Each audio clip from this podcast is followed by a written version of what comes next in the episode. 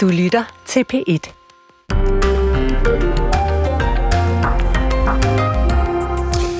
Hvis man interesserer sig for landbrugets aftryk på Danmarks øh, klimabelastning, så er den 21. februar en stor dag i dag. Det hørte vi også lige i radioavisen. Efter gentagende gange at være udskudt, er det såkaldte svareudvalg endelig klar til at præsentere et bud på, hvordan en CO2-afgift for landbruget kan se ud. Vores øh, klimaanalytiker fortæller, hvorfor det har taget så lang tid, og hvorfor det fortsat vil være svært at lave en afgift for landbruget. Det er om et lille kvarters tid. Selvom Vesten har lagt Rusland på is, så risikerer man som EU-borger at betale penge til den russiske stat, når man køber sine varer i Asien. En øh, anspændt situation i det Røde Hav har fået flere transportselskaber til at genbruge den gamle Silkevej, som løber gennem Rusland. Vi taler med de danske speditører, altså dem, der står for godstransport, om hvilket ansvar logistikselskaberne selv har om en halv times tid. Og så har de danske myndigheder gentagende gange overhørt advarsler, ignoreret åbenlyse problemer i sager om børn adopteret fra udlandet. Det fortæller en tidligere ansat i Ankestyrelsen, som nu stiller sig frem og fortæller, at ingen adopteret faktisk kan vide sig helt sikker på, at deres historie er sand. Den historie, den følger vi her til morgen, første gang klokken kvart i syv. Alt det og meget øh, mere i de næste tre timers live radio her på P1. Velkommen indenfor i studiet Thomas Tjeransen og Morten Runge. Men vi begynder i Ølst. Ja, jordskredet ved virksomheden Nordic Waste syd for Randers har stabiliseret sig og vil faktisk øh, ikke ramme husene i landsbyen Ølst, som det ellers tidligere var frygtet. Sådan lyder konklusionen i hvert fald i en ny rapport fra GEOS, Danmarks og Grønlands geologiske undersøgelser. Jordskredet ved Ølst er ved at stabilisere sig. Selv hvis det begynder at bevæge sig igen, så viser de beregninger, som vi har fået lavet, at der ikke er nogen risiko for, at de vil kunne nå helt op til Ølst. Ja, det fortæller geolog Marie Keiding fra Geos, men der er, øh, det, det er alt for tidligt helt at afblæse muligheden for en miljøkatastrofe. Den nærliggende Alling kan stadig blive udsat for forurening, ligesom der stadig skal holdes et skarpt øje med jordskredets bevægelser. Det skriver Miljøminister Magnus Heunicke i en pressemeddelelse. Så kan vi sige godmorgen til dig, Jan Jensen. Godmorgen. Borger i Ølst. Jeg ved ikke, om du hørte din borgmester Torben Hansen sige til TV2 Østjylland i går, at han, han føler sig meget lettet på vegne af borgerne i Ølst, efter at have set den her GEUS øh, rapport. Gør den dig også lettet? Jamen jeg tænker, altså det er jo, det er altid rart at have nogle eksperter, som, som kommer ind og, og giver nogle meldinger, så vi får nogle fakta på bordet. Så det tænker jeg da, som en, igen som, som jeg har sagt før, en faktaperson, så, så er det jo rart at, at, at, få, at få noget, øh, noget reelt viden på, på plads. Øh, om det ender vores situation i byen, sådan på, både på den korte og lange bane, det vil jeg så mene, det gør det ikke. Så, så vi er nok ikke helt i overensstemmelse med, hvordan man ser det fra kommunen, og hvordan vi ser det her fra, fra byen, hvor mm. vi ligesom går i, i den situation, vi går i. Men hvorfor gør det da ikke lettet, at bjerget af jord nu stopper sin fremmarsch mod dit hus? Jo, men altså, det, det lyder måske også forkert. Altså selvfølgelig, på en eller anden måde, så, så øh, har vi jo vi har investeret meget, altså personligt har vi investeret meget tid og, og selvfølgelig også penge og ressourcer i vores eget hus, og det ved jeg, der er andre i byen, der har.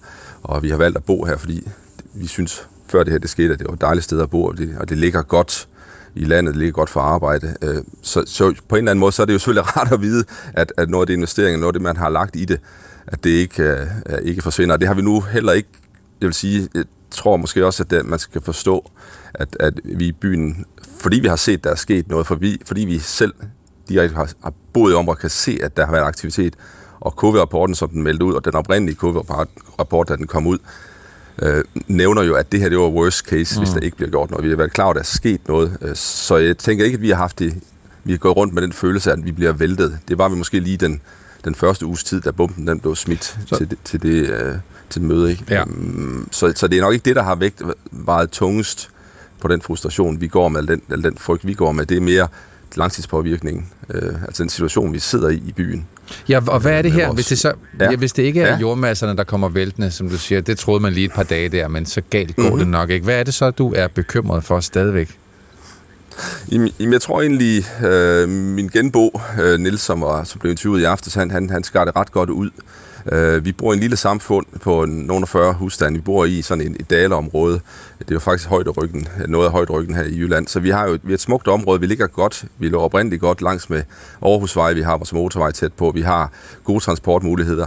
Lige nu er, er, er det afskåret af, af den katastrofe, eller kan man sige, det, det store jordskred. Det siger, byen lige nu er jo, er jo hegnet ind, at vi, vi, vi er hæmmet i vores trafikmuligheder.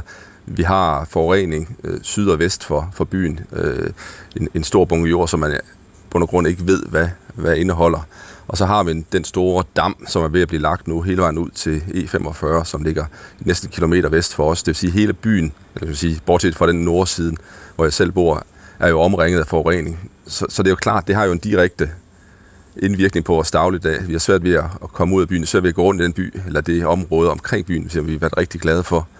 Øh, og, og det har jo så også en direkte indvirkning på, på, vores, på vores priser øh, mm. i byen. Altså det, vi føler os jo stavnsbundet, det har vi nævnt flere omgange i medierne, at, at, at, at vores hus er ingenting værd, og vi er på forskellige steder. Vi er, vi er en broget flok, kan man sige. Vi, vi er vi har folk fra oppe i pensionistalderen, som, som måske overvejer at sælge nu og, og skal have fra og har opsparet deres, deres pension i, i deres huse. Mm. Og vi er, der er en, det er en helt nye familier i byen, som er på det tidspunkt i deres liv, hvor de skal til at investere, til at, hvor de har energien til at skabe familie og, og, og renovere deres hus, og de kan jo ikke låne penge til det. Så vi jo, på en måde er vi jo låst fast. Vi bliver ligesom sat i en tidslomme nu her de næste, hvad jeg tror, mange år, fordi det her forurening ikke forsvinder mm. for området. Så og det er ikke noget, vi har ønsket. Nej.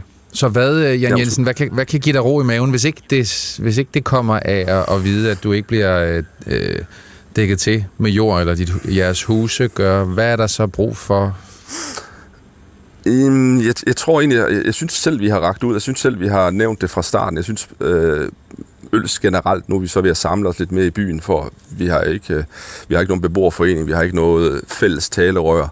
Øh, men jeg synes, øh, vi er meget enige altså i, i, i, i den oplevelse, vi har haft, at vi har følt os øh, på en eller anden måde, vi kører et parallelt spor. Altså vi, vi har vores virkelighed, og så foregår der en masse ting omkring, både øh, i kommunen og andre udtalelser, øh, foregår der et parallelt spor øh, af den virkelighed, vi oplever. Altså det, det er som om, at, at, at, at jeg tror, vi har behov for at blive, øh, skal man sige, at møde en eller anden øh, overensstemmelse mellem det der, mellem det, vi hører i øh, skal man sige, fra, fra kommuner og fra stat, og så, så var den måde, vi har i, og hvad er langtidsplanerne? Hvad, mm. hvad, er, hvad er der på den korte bane? Er der nogle kompensationsplaner? Er der nogle måder at gå ind og give os nogle garantier?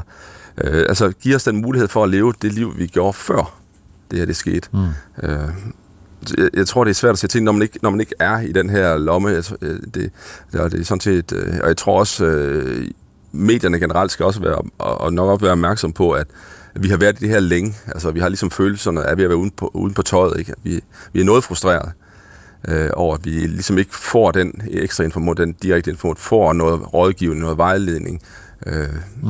Jeg kan sige, at her for nyligt har vi, har vi indrådigt i byen gået sammen og forsøgt at skaffe noget uafhængig rådgivning. Øh, hvordan skal vi stille os i forhold til konkursbåd? Er der nogle muligheder der? Og ting og sager. Altså, det, vi føler selv, at vi skal løfte det hele øh, internt byen, vi er altså kun 42 husstande. Mm.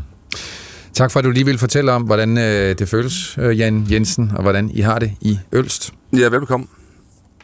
Altså borger i Ølst og øh, byens borgmester, altså inde i Randers, socialdemokratiske Torben Hansen, har ikke haft mulighed for at deltage i et interview her til morgen.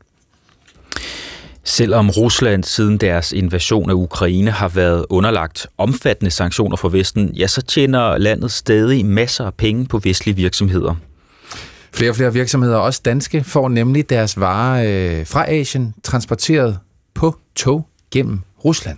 Og den stigning den er sket, fordi flere rædderier ikke længere bruger den primære transportrute fra Asien til Europa, altså med båd gennem Suezkanalen, og det skyldes den her konflikt med Houthi-bevægelsen, som har angrebet skibe i det Røde Hav. Og det er jo så det er den gamle Silkevej, øh, som løber gennem Rusland, hvor varer har været transporteret i mange hundrede år.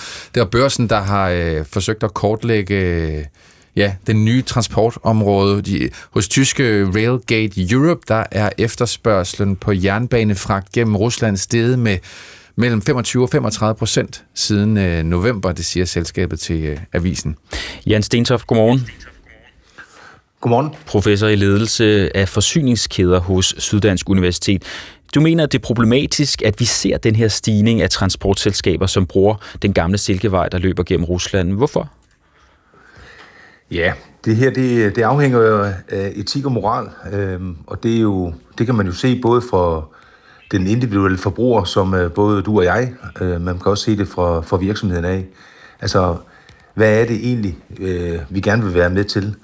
Øh, så man kan sige, at vi er inde på et område her, for det er jo ikke ulovligt, det de gør, men altså, i den sidste ende her, så skal vi jo, så skal vi jo gå ind og vurdere, synes vi, at det er ok at understøtte, hvad skal man sige, russisk økonomi øh, ved at gøre det her.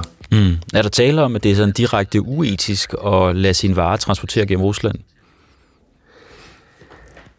Altså, i, i den sidste ende, altså, det skal jeg jo ikke gøre mig til dommer for. Jeg ved, jeg ved hvad jeg selv vil vælge. Altså, øh, det, det, er jo, det er jo et spørgsmål om, hvad vil en virksomhed strategisk øh, lægge navn til, og, øh, og hvad vil den enkelte medarbejder, eller den enkelte borger. Det, der er problemet inde i det her, det er, at der ikke er den transparens. Altså, jeg som forbruger kan jo ikke se, hvis jeg står og handler et eller andet sted, om den her vare, den har været fragtet op igennem øh, i Rusland. Og det er i hvert fald nogle ting, som, øh, som vil betyde meget for mig, og det vil måske også øh, for andre øh, forbrugere, og ikke mindst øh, virksomheder. Og det er det, der er problematisk øh, inde i det her. Mm. På samme måde, som vi stadigvæk også har danske virksomheder, som jo stadigvæk øh, vælger at, at producere i Rusland, øh, og også er til stede derovre, hvor andre har ligesom har valgt at trække stikket. Mm. Når det er lovligt øh, i dag at transportere sine øh, varer gennem Rusland, så handler det om øh, noget EU-lov, øh, som siger, at det simpelthen er fordi, at toget ikke stopper i Rusland, og derfor kan man få lov til at transportere det gennem landet. Og det her dilemma, som virksomhederne står i, de skal have fragtet varer fra Kina til Europa, det er jo, at de skal vælge, om de skal tage den rute, hvor man sejler med varerne nedenom Af- det afrikanske kontinent, men det tager cirka dobbelt så lang tid, som hvis man får fragtet varerne gennem Rusland. Som du selv sagde, øh, så er det jo ikke ulovligt at, at fragte varerne gennem, gennem Rusland. Så kan man fortænke virksomheden i at tage den rute, når den er så meget hurtigere og derfor også billigere? Jeg forstår fuldt ud det dilemma, øh, man står i. Og, øh, og det er jo et dilemma. Man kan også vente om at sige, at det at sejle syd om øh, Afrika, det påvirker jo også miljøet øh, meget mere negativt, fordi der skal bruges meget mere brændstof. Og jeg forstår også, at, øh, at det her det går ud over nogle parametre, netop omkring øh, omkostninger, men også omkring øh, leveringstid. Men som vi har set øh, igennem øh, covid-19 og så videre tidligere her, så er vi bare udsat for, for nogle forstyrrelser her nu, og det har sin pris, ligesom at sætte, øh, sætte det op imod, jamen, øh, hvordan vil vi så vil vi være ansvarlige inden for det her område? Og jeg er sådan lidt, når jeg, sådan, når jeg, når jeg, når jeg læser ind i det her, så er det sådan, at øh, det her det er igen et eksempel på, at det er profit, øh, der, der er det styrende, altså øh, frem for egentlig at, at have fokus på de andre ting. Mm. Men hvad vil konsekvensen være, hvis man gik ind fra politisk side og sagde, jamen I virksomheder, I må ikke fragte jeres varer gennem Rusland, de skal syd om Afrika? Jamen altså konsekvensen af det her, det er jo, at, at det vil blive dyrere for os som, altså som forbrugere, altså som det, det vil være dyrere, det vil, det vil tage længere tid, inden vi kan få tingene. Altså, det, det, er, der ingen, det er der ingen tvivl om, at det, det vil være, men, men vi har også lært, synes jeg, noget igennem covid-19. Altså, og, og, og hvad betyder det her så? Altså, øh, hvor, hvor slemt er det her så, når det egentlig kommer til stykket? Altså, øh, når, når, når man bliver presset altså på de her områder, så er det jo også med til at sætte øh, nogle nye innovationer i gang, altså til at søge nogle nye veje, nogle nye måder at få tingene frem på. Der er også kommet noget godt ud af for eksempel klimakrisen igennem øh, covid-19, at øh, det har jo sat i den grad øh, fart i den grønne omstilling. Altså, så man skal ikke kun se det negative i det. Mm. Jeg skal bare forstå, Jan Stentoft, nu nævnte Thomas lige, at øh, hvis toget ikke stopper i Rusland, så, så er det, det er det, der gør, at det er lovligt. Så hvis det havde stoppet på en eller anden station, så havde det været ulovligt. Hvad, hvad er logikken i det, sådan øh, set fra, fra, fra en mand, der forsker i forsyningskæder? Altså, det er jo stadig Russian Railways, der transporterer varerne igennem Rusland. Yes, og hvad her det... Altså det der med, om det stopper eller ikke stopper, altså det, man, man vil jo forsyningsmæssigt, øh, hvad skal man sige, få en, en større risiko altså ind i sin transport ved at lade det transportere igennem Rusland, fordi der er jo ikke nogen, der er ikke nogen garanti for, at det ikke vil stoppe. Altså, øh, og der er ikke nogen garanti for, at øh, tingene egentlig når frem. Altså, så ud fra en risikobetragtning, hvis man sidder og kigger ned i de her forsyninger her, at man så vælger at lade det køre op igennem Rusland. Altså, der skal man ligesom være opmærksom, fordi at, altså, det kan godt være, at det ikke stopper, men øh, det ved vi jo ikke noget om. Nej, men det er også bare det, at det, man gør det, det er lovligt, fordi det ikke stopper. Altså, hvad er, hvad er logikken i det? Jamen altså, logikken i, at det ikke stopper, det er, at så er der jo ikke uh, mulighed for, at, uh, at uh, der er nogen, der kan komme ind og, uh, og lægge noget andet med. Altså, det, det, det handler jo også om, hvad, hvad er det egentlig, der bliver transporteret? Fordi der er jo, der er jo visse ting, altså hvis det for eksempel ind til våbenindustri og så videre, altså det må du ikke, det må du ikke transportere. Altså, det er jo ikke, det er jo ikke, det er jo ikke alle varer, du bare må transportere igennem Rusland. Så der er jo noget lovgivning, som siger, at noget må du, og noget må du ikke. Og i og med, at det ikke stopper, så er der jo ikke nogen, hvad skal man sige, risiko eller sandsynlighed for, at øh, man så vil omlade det til noget andet. Mm. Vi skal tale med danske speditører her lidt senere på morgenen, som vil sige, at det her det er enormt komplekst, og vi, har også, vi befinder os også i et i dilemma, men det her det kommer også tilbage til kunderne, der skal have lov til, det er dem, der skal vælge med, med punkten, hvor de har lyst til at lægge deres, øh, deres, øh, deres penge. Hvad siger du til det svar? Jamen, det, er jo, det er jo fuldstændig rigtigt, at det, det er jo kunden i den sidste ende, men så skal vi have noget transparens. Altså, jeg ved jo ikke, når jeg står et eller andet sted ude i en eller anden butik, om den her vare her, den har været igennem Rusland eller ikke har. Altså, og det er jo det, der... Jeg kan godt forstå, at uh, speditørerne, de, de ligesom... Uh, de ligesom siger, jamen de har nogle kunder, de lever af, og de vil jo ikke, de vil jo ikke fortælle, hvem det er. Men jeg som forbruger, eller andre virksomheder, og det her, det handler jo også rigtig meget om de her nye, stærkere etiske regler med ESG og så videre. Altså, vi stiller jo krav til den her transparens. Så vi skal have vi et... Og vi, vi, og vi ved det ikke. Nej, så vi skal have et svanemærke for, for russisk transport, for eksempel? Jeg ved ikke, om det lige skal være et svanemærke, men øh, jeg synes, at, øh, at virksomheder og forbrugere skal stille de her krav til, at øh, virksomhederne får den åbenhed omkring det her. Jan Stentop, det har vi ikke nu. Det har vi ikke nu. Tak, fordi du var med her til morgen. Velkommen. Professor i ledelse af forsyningskæder hos Syddansk Universitet. Morten, vi skal også lige kigge på aviserne her til morgen. Mm. På... Og måske skulle vi bare lige sige, Thomas, ja. om, om 20 minutter får vi besøg af en speditør. Det er korrekt. Som altså står lidt på mål for, hvorfor, man, hvorfor det kan være i orden at vælge sådan en transportvej, den gamle Silkevej. Og meget apropos, så står jeg med øh, Jyllandspostens forside i dag, øh, hvor man kan læse, sanktioner har ikke knækket Putin, og eksperter tror ikke, at nye sanktioner vil virke. Og hvis man så slår op i avisen, så kan man blandt andet læse, at øh, Mercedes for eksempel, øh, hvis du bor i Rusland og gerne vil have en Mercedes, så får du den bare igennem Kazakhstan, altså at øh, den eksporten af Mercedes til Kazakhstan er steget øh, virkelig, virkelig, virkelig meget, og det er fordi russerne køber deres biler gennem. Så det er en måde at omgå Så nemt sanktionerne er det faktisk på. at omgå Præcis. sanktion. Og Flemming Splidsbol, øh, forsker på øh, Dansk Institut for Internationale Studier, han udtaler sig, at sanktionerne de virker ikke, og også Rebecca Adler Nissen fra Københavns Universitet, hun peger på, at de sanktioner, der blev indført efter Ruslands annektering af Krim i 2014, ikke havde den store effekt, og i hvert fald ikke forhindrede, at Putin i februar 2022 angreb Ukraine. De vestlige sanktioner har dog i visse tilfælde forsinket Rusland, når det for eksempel gælder de særlige øh, teknologier. Sanktionerne kan måske få en større effekt, når de begynder at ramme tredje lande eller virksomheder uden for Rusland. Men altså, melding i, i Jyllandsposten artikel er, at det, det skal også øh, nok komme til at gøre ondt på os forbrugere mm. i Vesten, hvis vi virkelig vil være seriøse omkring de her sanktioner. Men altså 12 sanktionspakker har ikke virket. Nu forsøger man sig så med en 13. Præcis, så må vi se, om den virker. Ja. Jyllandspostens forside. Ellers øh, har både Politikken og Christi Dagblad øh, dagens øh, store landbrugshistorie mm. på forsiderne. Det, at der kommer øh, en rapport, som skal i hvert fald øh, kommer med sit bud på, hvordan man kan strikke en CO2-afgift sammen til øh, landbruget. Det er det såkaldte svareudvalg, der kommer. Christi Dagblad mener at vide, at der kommer tre modeller med sådan lidt forskellige øh, tariffer. 750 kroner per ton 350 eller 150. Det er sådan i det lav, hmm. det kommer til at øh, ligge, mener man.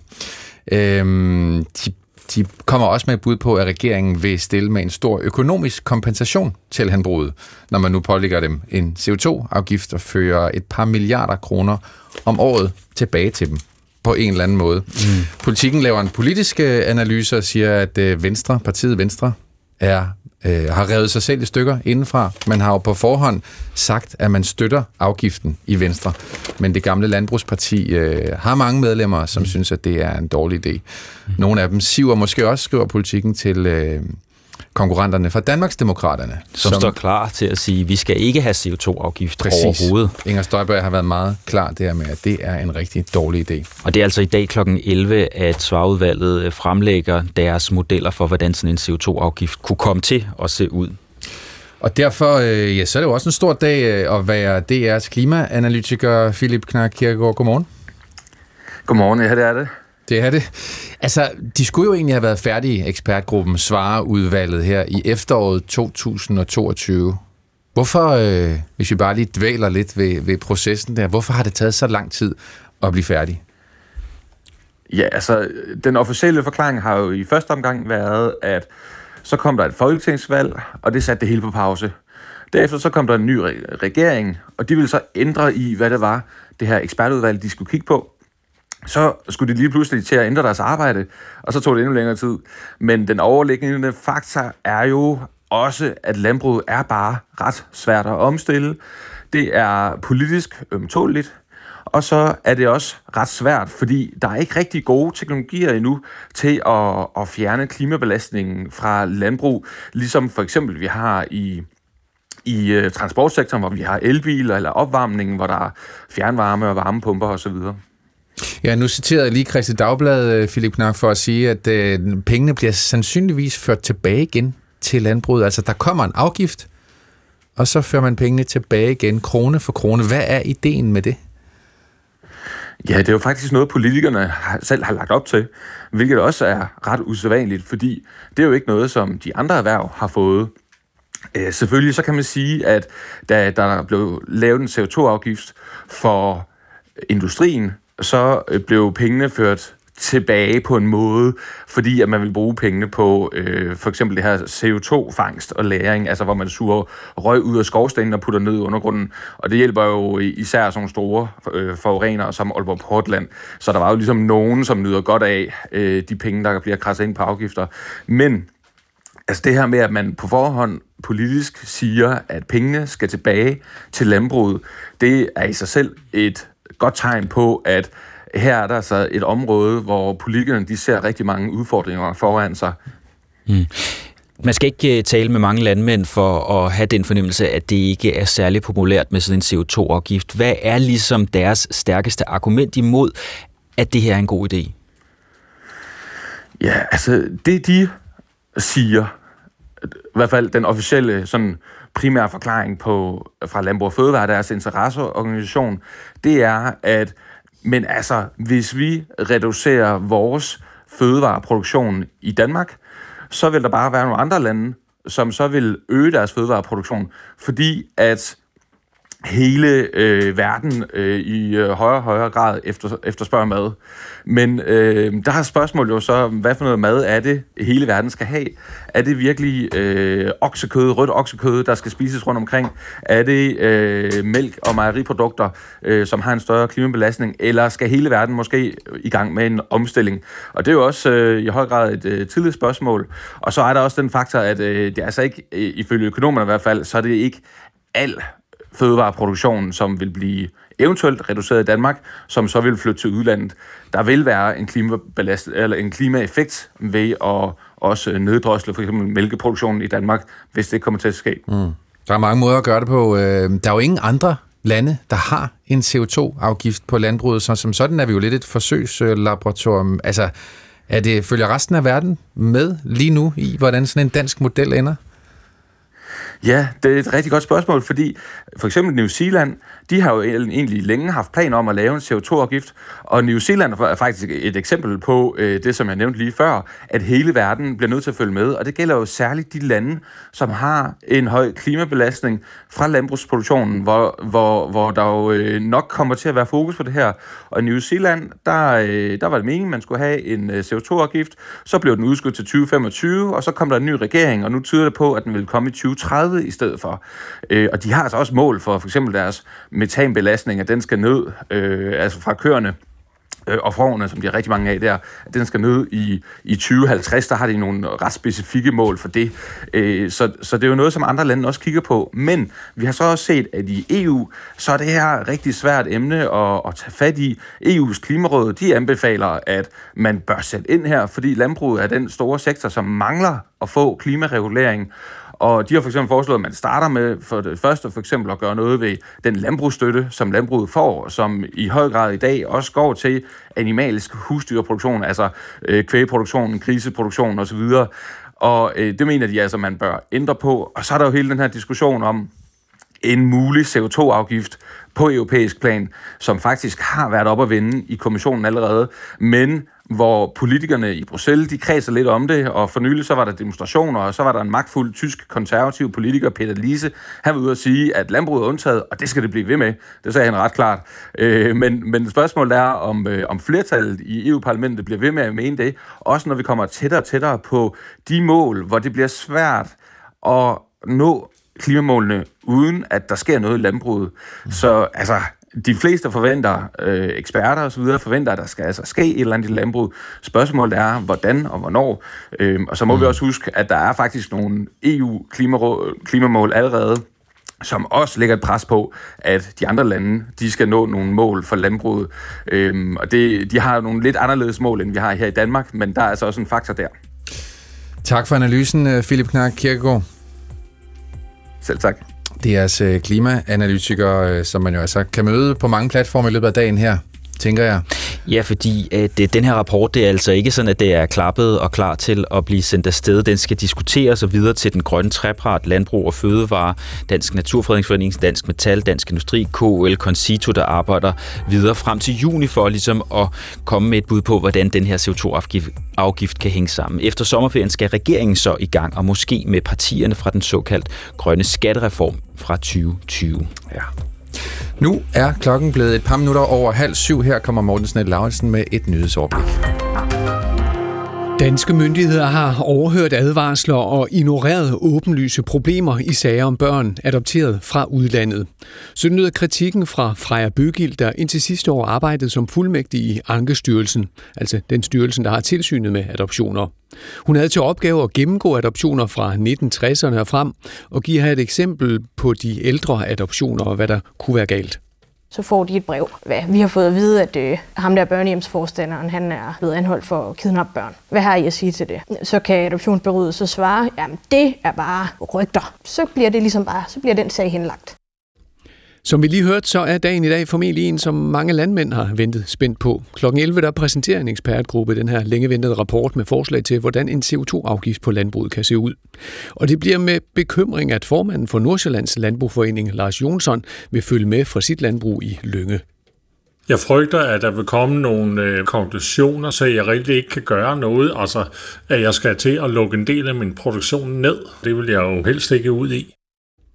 De offentligt ansatte vil være fattigere ved udgangen af næste år, end de var i 2021. Også selvom medarbejdere i kommuner, regioner og staten de seneste dage har indgået overenskomster med en øget lønramme på 8,8 procent. Udregninger, som Sydbank har foretaget, viser, at øh, de offentligt ansattes realløn vil være 1,3 procent lavere om knap to år, end, de var i 2000, end den var i 2021, da inflationen tog fart. Det siger cheføkonom Søren Christensen. Så selvom det er nogle store øh, lønstigninger, man kommer til at få, både i år til næste år, så vil det altså ikke helt være nok. Og man vil stadigvæk være i en situation, hvor man ikke helt øh, kan købe det samme, som man kunne øh, ved indgangen til 21, hvor de her store inflationsstigninger de startede. Morten Runger og Thomas Tjerrensen, I taler med en anden bankøkonom om netop det, lige når jeg har fortalt, at øh, dagen begynder at skyde diset og med lidt regn til, men i formiddag der kommer der perioder med lidt eller nogen sol. Mellem 5 og 9 grader og lidt til frisk vind.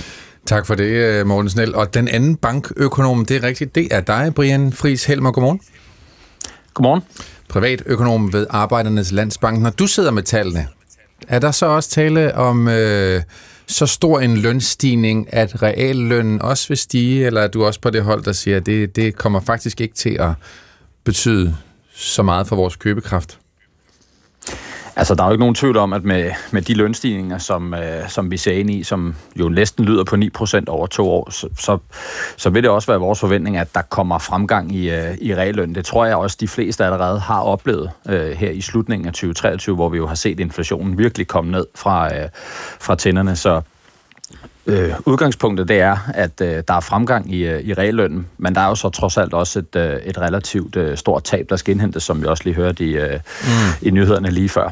Så det er også din, din tal viser også, at vi får ikke så meget købekraft, som vi havde i 2021 for eksempel. Det vil være et fald, hvis vi sammenligner med det år. Ja, altså hvis vi tager udgangspunkt i, at inflationen kommer til at ligge omkring de her 2-3 procent, som, øh, som, øh, som, som, som ligesom er, øh, er forventningen i øjeblikket, jamen så er det klart, så, så, så, så, så ligner det ikke, at vi, at vi når at indhente det, det tabte i, i den overenskomstperiode, som lige er indgået her for, for de kommende to år. Mm. Hvad betyder det for, for, for forbrugerne?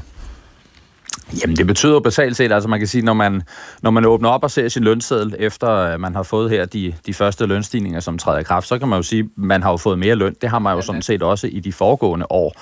Det, der jo så bare har, har hvad kan man sige, er, er hele akilshælen i det her, det er jo selvfølgelig, at inflationen den har været så enormt høj.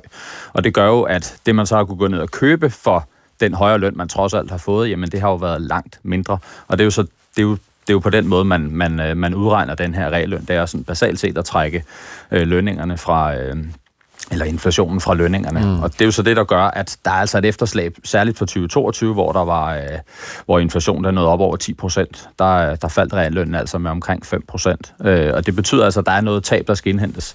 Øh, og det, det sker jo ikke sådan lige øh, fra den ene dag til den anden. Og det er altså årsagen til, at der kommer til at, øh, at gå noget tid hvis ellers inflationen den udvikler sig, som vi, øh, som, øh, som vi forventer, og den vil ligge omkring de her 2-3 procent, det er selvfølgelig klart. Er inflationen noget andet, så er det klart, så, så, vil, så, så, så vil reallønnen også udvikle sig anderledes.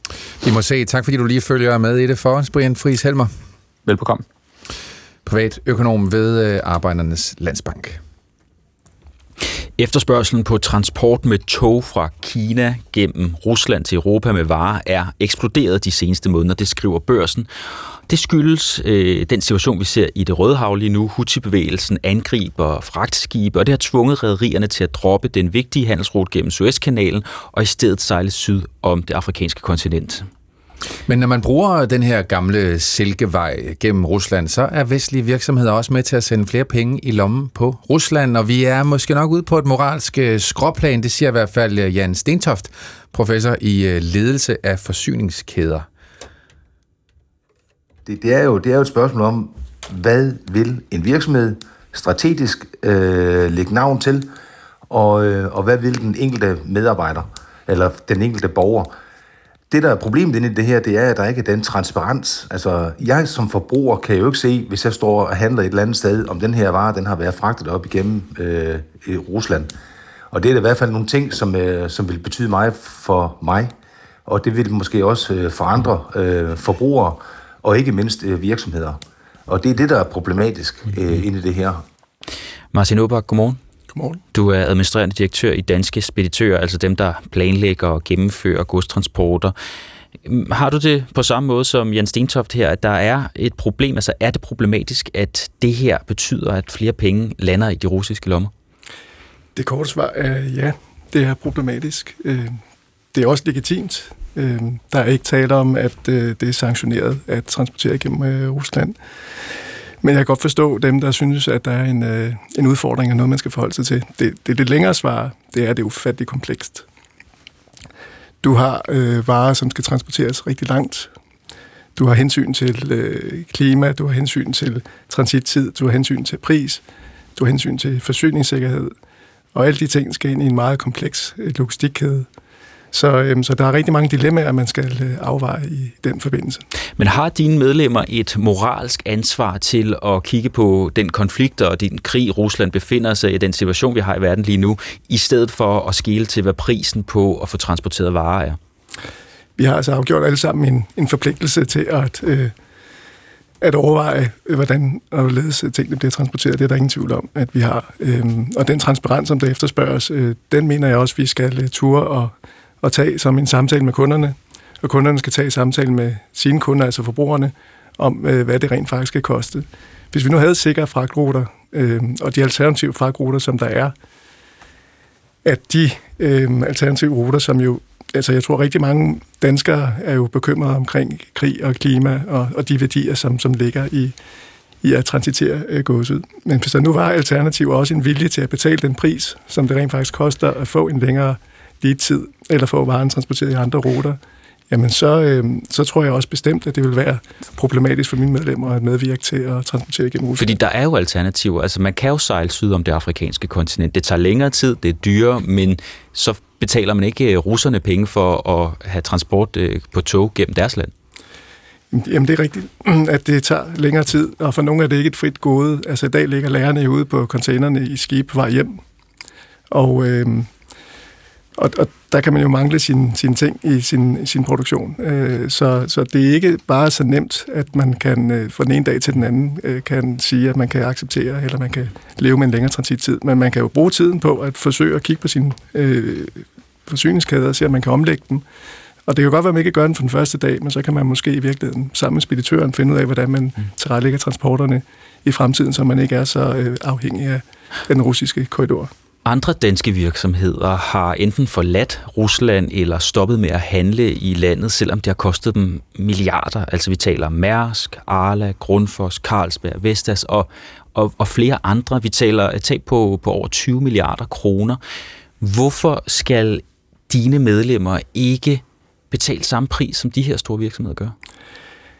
Jeg tror, man skal have formålet med sanktionerne for øje også. Altså, det skulle jo gerne være sådan, at vi rammer Rusland lidt hårdere, end vi rammer os selv. Og i øjeblikket har vi jo en ret skrøbelig øh, økonomi i Europa. Man slås rundt omkring med at få styr på sin inflation. Og spørgsmålet er jo i virkeligheden, om, om man ved at undgå øh, at have effektive forsyningskæder rammer den europæiske økonomi hårdere, men rent faktisk rammer Rusland. Så formålet med sanktioner må alt andet lige være, at Rusland skal rammes hårdere, end vi skal ramme europæiske virksomheder. Mm. Og det antager jeg er grunden til, at man ikke har sanktioneret transit gennem øh, Rusland. Det er en legitim rute. Men, men dine medlemmer kunne vel sige, øh, ligesom de her andre danske virksomheder, sige, vi vil ikke, vi vil ikke lægge penge i det russiske marked. Øh, derfor får vi ikke vores varer. Vi tilbyder ikke det her produkt, at I kan få kørt jeres varer gennem Rusland. Det synes jeg også er helt legitimt, og det er også rigtig mange af mine medlemmer, der har valgt at sige, at vi handler ikke på det her marked, vi vælger ikke at bruge den korridor, men det er jo en diskussion, en samtale, vi bør tage med vores øh, kunder. Altså speditøren har klart en forpligtelse til at skabe transparens i det omfang, de har den. Tag dialogen med sine kunder, som så igen skal tage dialogen med sine kunder. Og jeg tror i virkeligheden, at hvis vi skal være ærlige her i nu, det er et lydtæt øh, rum, har jeg noteret mig, så jeg tænker, at det bliver med også. Det bliver med os. Og så måske P1 øh, lytter fornemmer jeg, at når vi sidder der en sen aften og kigger på det der blålige skær fra internet og, og ligger i kurven, så står der sådan en gratis fragt. Og øh, man skal bare være opmærksom på, at der er ikke rigtig noget, der er, er gratis. Øh, men vi sidder jo og skiller lidt til, hvad er prisen og hvad er transittiden.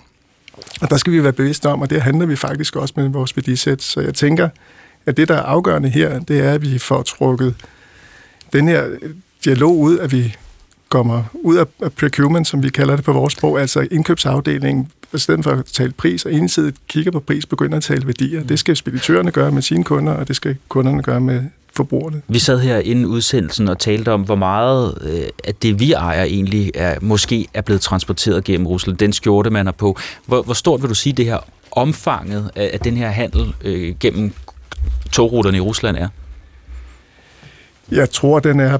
Øh, jeg har ikke eksakt tal, men jeg hører fra medlemmerne, at der er stigende mængder, der går igennem Rusland. Jeg tror, vi er være på niveau med før øh, krigen, øh, og jeg tror også, det er et midlertidigt øh, fænomen i det omfang, at der er sikre ruter, der er alternativt. Øh, altså, at Suezkanalen bliver normaliseret igen, jamen så vil vi se, at godstrømmene kommer til at, at flyde andre vejen igen. Men det er vigtigt, at vi får taget dialogen, og der har vi som speditør naturligvis også et ansvar at tale med vores kunder. Men vi skal også kalibrere ind efter deres øh, værdisæt, og man så må sige deres ønsker de krav, de har til deres virksomheder. Og det er ikke øh, sådan et frit gode for alle at bare acceptere øh, 30 dages ekstra øh, transittid, eller at alle øh, har råd til at betale den ekstra pris. Men man skal selvfølgelig tænke sig godt om, og jeg har stor forståelse for dem, der vælger det ene, men også dem, der vælger det andet. Mm. Men hvad synes du selv, Martin Obik, som administrerende direktør i Danske Speditør? Du kunne lægge en linje. Dine medlemmer ringer og spørger sådan, okay, det er lovligt, men det virker også lidt umoralsk. Hvad synes du er i orden? Jeg synes, at man skal tage den dialog med sin kunde omkring øh, at skabe den transparens, og så sørge for at øh, indrette sit kompas efter det. Altså, øh, men hvis man nu ringer og spørger dig om hjælp til at indrette det kompas, synes du det er i orden at, at transportere varer gennem Rusland? Jamen, jeg kan ikke gøre mig til dommer for alle virksomheder. Det er meget... Altså, det er fyldt med... Nej, heller ikke dommer, men bare sådan uh, ledestjerne. Ja. Nu organiserer du dem jo. Ja, men jeg synes, man skal tage dialogen, og jeg synes, man skal fokusere på værdier mere, man skal fokusere på pris. Tag den diskussion. Men det kan godt være, at det er prisen, der vil være afgørende for nogle virksomheder, og det ikke er muligt for dem, heller ikke i en kort periode, at betale en mere pris for ikke at, at komme til at, at lede en, en, en større, øh, kan man sige, ulykke. Så jeg tænker, det er op til de enkelte virksomheder, men i en åben økonomi som vores, så er det faktisk os her i studiet og p lytter, der skal sætte kompasset og sætte kravet til, øh, hvilken kondition der skal gælde for transport. Her til sidst, altså du siger, det er et dilemma, det er svært for dine medlemmer, du vil heller ikke øh, sådan anvise, hvilken vej de skal gå. Savner du, at der er nogle politikere, der går ind og tager den beslutning for jer og siger, at nu laver vi nogle regler, vi vil faktisk gøre det ulovligt at transportere gods gennem Rusland, det er nemmere? Jamen, jeg, jeg tror, at, at politikerne har gjort sig nogle gode overvejelser omkring, hvorfor det rent faktisk stadig skal være muligt at skabe forsyning til, til, øh, til øh, Europa gennem øh, Rusland.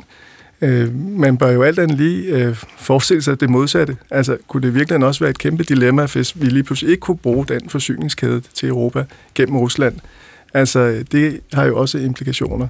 Så, så, altså fordi der er varer, vi ikke vil få, som vi har brug for i vigtige industri og alt sådan noget? Som jeg sagde, at sanktionerne må have det formål, at det rammer russerne hårdere, end det rammer os. Og man kan jo godt stille spørgsmål, om vi ikke i virkeligheden vil blive ramt endnu hårdere, hvis vi ikke har den forsyningskæde åben, mens der er andre forsyningskæder, der lukker ned. Så, så det er et frygteligt dilemma, som man står i, og der er moralske og etiske overvejelser, man skal gøre sig. Pointen må være herfra, og min anbefaling er, at man tager den samtale med sine kunder, kunderne tager dem med sine, og vi er opmærksom på, at det er også en værdi, øh, beslutning, vi træffer, som jo har andet end bare en pris og en transittid som fokusområde. Martin Åbæk, øh, tak fordi du lagde vejen forbi her til morgen. Velkommen. Direktør i Danske Speditører. Og klokken den er kvart i syv.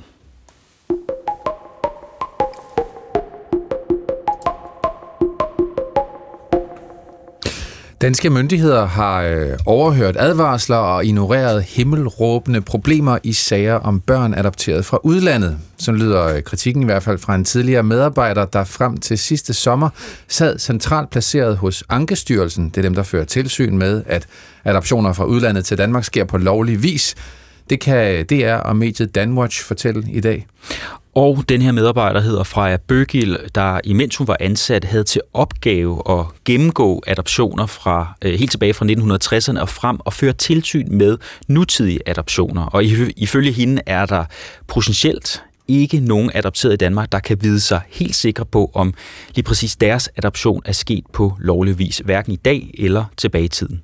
Baseret på den viden, jeg har, øh, både om hvordan systemet fungerer og har fungeret, og så, og så alt, alt det, jeg har set, så er jeg enormt bekymret for, at det er en ret stor del af adoptionerne, som potentielt er gennemført på et ulovligt eller i hvert fald uetisk grundlag. Og Freja Bøgel fortæller, øh, ja, som vi kan høre, om et system fyldt med fejl, og hun fortæller også, hvordan hun har set eksempler på, at danske myndigheder i øh, mange år ikke har reageret på ret klare advarsler. Det er omkring halvandet år, hvor jeg faktisk ikke laver andet end at kigge i de her sager. Og det er ikke en gang om ugen, jeg falder over noget. Det er et par gange om dagen. Ja. Godmorgen, Line Gertsen. Godmorgen. Undersøgende korrespondent i det, du har siddet med historien her. Øh, altså, hun falder over noget et par gange om dagen øh, fra Bøgil. Hvad er det typisk for fejl, hun falder over? Noget af det, som øh, hun øh, fortæller, fortæller, noget af det, vi også kan se i de sager, øh, som, som vi har kigget på, så er det faktisk selve grundlaget. Altså øh, fejl i papirerne. Hvem er mor til det her øh, barn? Hvem er den biologiske mor? Der kan være forskellige navne, for eksempel. Der kan også være falske dødsattester. Og så er der også nogle af de fejl, som heller ikke, øh, måske i forhold til konventionerne, nemlig, øh, er der blevet penge? Er der, har der været penge involveret? Øh, man har jo den her helt grundlæggende regel, der handler om, at man må ikke, øh, der må ikke være penge involveret, det skal altid være til barnets bedste. Så det er sådan nogle øh, ret øh, grundlæggende og graverende fejl. Mm. Altså penge involveret, sådan så måske har forældrene, de biologiske forældre, solgt barnet til børnehjemmet? Ja, altså man, man har sådan en, en, en regel, der i virkeligheden handler om, at, at, at ja, netop der ikke må være penge, der må ikke være penge involveret. Det vil sige, at, at de formidlende organisationer, som det hedder, ikke må betale for eksempel et, et børnehjem øh, øh, penge per barn. Men det, mm. som vi har kunne afsløre også gennem tiden, er desværre, at, øh, at det er sket. Vi lavede en historie for mere end 10 år siden fra Etiopien, hvor vi afslørede en såkaldt øh, børnehøster, som det hedder, som altså havde fået penge per barn Mm. Ja, som du siger, det, det er jo en historie, vi har fortalt i, i drøb i, i mange år. Senest for en måned siden, tror jeg, da der kom en stor øh, dokumentar. Øh. hvor stor en betydning har det, så vil du sige, at i, nu i dag, så stiller en tidligere medarbejder fra Ankestyrelsen sig frem og fortæller, at man som adopteret faktisk nok ikke kan tro på den historie, man har fået fortalt. Jamen jeg vil sige, at jeg synes ikke, det kan undervurderes. Vi skal prøve at holde øje med, at det her det er jo en insider. Det er en person, der har siddet helt centralt placeret, som har haft til opgave at kigge de her sager efter i sømmene. Og det er også en kilde, som vi kan se ved agtindsigter, forsøger at råbe sit system op ind, indad til, inden hun altså gør det her, som, som hun nu gør. Øh, vi kan simpelthen se, at, at, at hun det hun kan sige, og det hun ser, det er, at det kan ikke isoleres til et enkelt land, det kan ikke isoleres til et enkelt børnehjem, men det er systemisk. Øhm, så jeg vil sige, at jeg synes ikke, at det kan undervurderes, så det er enormt sjældent, at nogen inde fra et system på den her måde øh, råber op, sådan, som, som hun altså gør. Ja, du siger, hun råber op, og hun forsøger at få folk i tale, hun forsøger at gøre opmærksom på det her, men det lykkes på en eller anden måde ikke. Hvorfor øh, ikke? Jamen, hun siger selv, at hun har den her oplevelse af, at, øh, at der ikke er ressourcer øh, til det. Og så har hun også den her oplevelse af, at systemet på en eller anden måde er blevet vendet til, at der er de her fejl. Øhm, at øh, det er lidt på samme måde som, som det, her, øh, det her billede med det, det kogende vand, der langsomt bliver varmere og varmere, at på et eller andet tidspunkt, så, så har man vendet sig til, at der er de her fejl, og det kan hun faktisk ikke øh, være i, fordi det oplever hun, at, at, at det system, hun er en del af, på en eller anden måde har, har, har tilvendet sig. Men manglende ressourcer, siger du, altså som grunden til, at der ikke skulle ske noget, når hun råber op. Var det, kan, man, kan man ikke bare rette de fejl, hun ligesom påpeger i, i, i så mange år? Altså det, det, som, det, som hun fortæller, er i virkeligheden, at, at, øh, at det, hun får at vide, når hun nu prøver at, at sige, at der er de her fejl, der er de alvorlige huller, øh, børnenes historie hænger simpelthen ikke sammen, ja, så får hun at vide, at det har, vi ikke, øh, det har vi ikke som sådan ressourcer til at håndtere. Og derudover er der også nogle andre ting, der er på spil, fordi der er også sådan en tanke om, jamen, hvis vi for eksempel som land siger nej til det her barn, så er der bare et andet land, der siger nej. Øh, ja, så, så det er ikke sådan, at, at, at der er den her oplevelse af, at, at at hvis, hvis Danmark så at sige siger, hey, vi råber vagt i gevær, der er noget galt med papirerne, at det her barn så ikke bliver, kan man sige, bortadopteret. Det er jo øh, chokerende, det hun fortæller, at, at ingen øh, adopteret i Danmark faktisk kan vide sig sikre på deres historie. Men, men det, vi, vi taler om en tidligere sagsbehandler i Ankestyrelsen, som nu står frem og fortæller. Altså, hvor sikre kan vi være på, at det ikke er bare noget, hun har oplevet i sit arbejde, men at der er så stort et problem? For det første synes jeg, der er historikken. Øh, I mere end 15 år har medier, øh, heriblandt DR, kunne afsløre skandale på skandale i, i, i forskellige lande, i forskellige børnehjem. Det synes jeg for det første taler for det, og for det andet, så kan man sige, at vi har søgt, søgt agtindsigt i alt, hvad vi kunne, og vi kan sådan set understøtte, at hun har råbt vagt i gevær, og hun har påpeget det. Og sidst, men overhovedet ikke mindst, så vil vi også lykkes med at finde en anden kilde, en anden fuldmægtig, der godt nok er anonym. Jeg tror, vi alle sammen kan forstå, hvor svært det her det er at stille sig op og sige sådan nogle ting. Men den her person er anonym, men som bakker fra Byggels øh, påstande op. Mm. Og vi, øh, Line Gersten, vi vil gerne have spurgt Ankestyrelsen, hvad de siger til det her. De har afvist at stille op til interview, men har du, har du en fornemmelse af, at det, er det de samme øh, argumenter, man anfører udad til også, at det er økonomi, eller er, er forklaringen en anden her? Øh, det, som Ankestyrelsen de siger, øh, skriver til os, det er, at flere adoptioner i 70'erne og 80'erne ikke er i tilstrækkelig grad sikret børnenes rettigheder, og så understreger de også, at der er ikke grundlag for at sige, at alle internationale adoptioner er under mistanke for at være ulovlige. Det er det, de siger til os. Og her påpeger de sådan en, en historisk ting omkring 70'erne eller 80'erne, men altså nogle af de her sager, blandt andet dem, vi fortalte om i Etiopien, ligger altså i nullerne.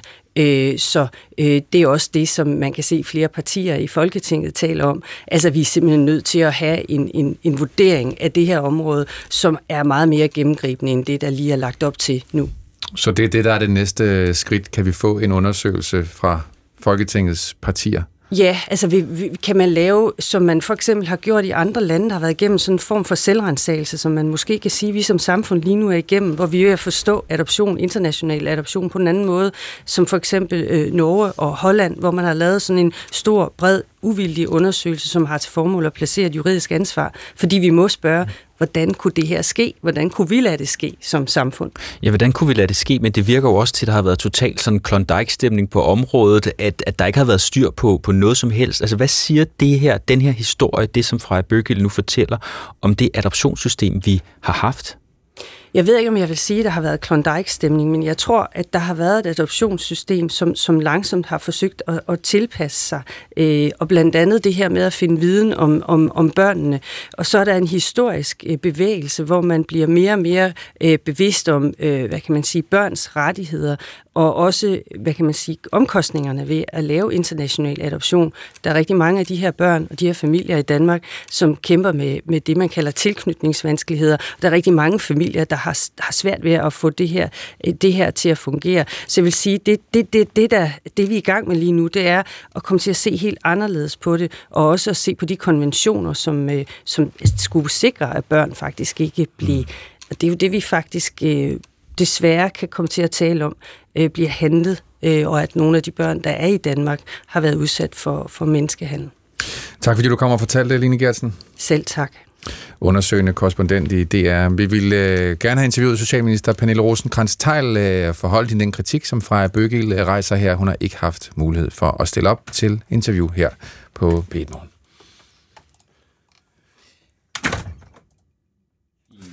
5 minutter i 8 øh, blev klokken. Krigen mellem Israel øh, og Hamas har fået bølgerne til at gå højt på sociale medier. Midt i stormværet. Sådan der. Midt i stormværet har man øh, hyppigt kunne finde journalisten Jotam Confino, som, har, øh, som både er blevet kaldt jødesvin, sionistsvin, og er blevet beskyldt for at være forudentædet på grund af sin israelske baggrund. Og det har fået Jotam Confino til at bide igen på de sociale medier. Nu er han ikke længere på TV2. Han mener selv, det handler om, at TV2 har fået mange klager over ham og hans dækninger, fordi han igen og igen har kastet sig ind i hæftige diskussioner på sociale medier. TV2 skriver selv til øh, os her på DR, at det skyldes, at Rasmus Tandholt, deres medarbejder, bliver ny mellemøstkorrespondent, og så bliver der mindre brug for freelancere som Jotam Confino. Mads Kemsgaard Eberholst, øh, godmorgen. Godmorgen. Studielektor og medieforsker på RUK. Øh, Josam Confino, han mener selv, øh, at det blandt andet, altså, at øh, han ikke længere bruges på TV2, handler om, at han har haft for mange diskussioner på de sociale medier. Hvorfor kan det være et problem for en journalist? Altså det kan det helt overordnet, fordi at øh, man som journalist faktisk øh, øh, jo øh, altså kan pålægges af, af arbejdspladsen at agere på bestemte måder på sociale medier. Øh, så, så dermed så kan man sige, at et socialt medie ikke nødvendigvis er øh, helt privat, hvis man er journalist. Man er i, i udgangspunktet en, en, en ret offentlig person, øh, og, og der kan man sige, at sociale medier og ageren derpå, det er jo medvirkende til, hvordan man opfattes offentligt. Øh, lige det her, det står faktisk specifikt også i TV2's egne etiske retningslinjer. Øh, så, så på den måde, så kan man sige, så, så, så kan der være en eller anden konsekvens ved, hvordan man agerer øh, øh på sociale medier og ens ansættelsesforhold. Men hvorfor er det problematisk at, at have skænderier på sociale medier, hvis man samtidig er journalist på et øh, landstækkende medie? Ja, man kan sige, det kommer nok an på, hvad skænderierne handler om. Hvis det er, hvis det er trivielle skænderier, behøves det sådan set ikke at være øh, specielt problematisk. Det kan man nok finde mange eksempler på. Øh, men, men her i det her tilfælde, så handler skænderierne jo decideret om, om, øh, om øh, journalistens egen personlighed, og også journalistens faglighed. Øh, og, og uden at man skal gøre sig til dommer over det, øh, øh, og, og jeg tror, det, det vil være meget vanskeligt at gøre øh, et eller andet sted, sådan, øh, sådan gøre sig til indholdsdommer, så kan man sige, så kan det faktisk være et problem i sig selv, at man diskuterer journalistens personlighed og journalistens faglighed på den her måde. Øh, fordi det skaber en eller anden form for øh, altså tvivl om, hvor står vi henne. Øhm, og, og det behøver ikke nødvendigvis at have noget på sig. Altså på den måde kan man sige, at man kan godt blive øh, fanget helt uforvarende i, i, i, i sådan en god klassisk shitstorm om sig selv. Øh, og det er måske lidt det, der er sket. Mm. Problemet ligger i sagens natur, øhm, og, og det har noget at gøre med, at, at sociale medier og debat på sociale medier, det kan dybest set øh, to ting. Det kan samle, eller det kan skille. Og øh, øh, lige præcis den her type konflikt, altså den her type diskussion omkring sådan noget som en krig, eller det kunne også være corona, det kunne være alle mulige ting, som er super komplekse. Der sker typisk det, når det, når det bliver diskuteret på sociale medier, så kommer det til at polarisere, fordi man kan jo ikke finde lette løsninger. Øh, og, og, Men skal sådan en som Jotens øh, Confino have lov til at svare igen? Han føler sig angrebet, racistiske mm. angreb, han bliver kaldt sionistvin. Skal han ikke have lov til at gå i rette med dem, der kommer med de her angreb? Altså, det, det er jo selvfølgelig klart, at det skal, der, der er svaret jo helt entydigt ja, men spørgsmålet er, hvordan man skal gøre det. Skal man gøre det fra gang til gang? Skal man gøre det hele tiden, så det kommer til at fylde enormt meget, og jo faktisk, det faktisk, kommer, det faktisk kommer til at bidrage til en polarisering? Eller skulle man håndtere det på en anden måde? Der er mange måder at håndtere kritik på sociale medier Kan på. du forstå, at øh, en kanal som TV2 siger, altså det er jo ikke deres øh, officielle øh, forklaring, men, men, men de siger, at man har ansat Sandholdt, øh, men kan du forstå, hvis det var, grunden var, at man simpelthen ikke øh, vil have en ansat, som larmer så meget? Altså, jeg, jeg, det, det, det må jeg sige, det kunne jeg faktisk måske godt forstå et eller andet sted. Og, og der må man sige, der er det jo et spørgsmål om, øh, om at arbejdsgiver og arbejdstager går i dialog med hinanden på et eller andet tidspunkt og finder ud af, hvad er så rimeligt.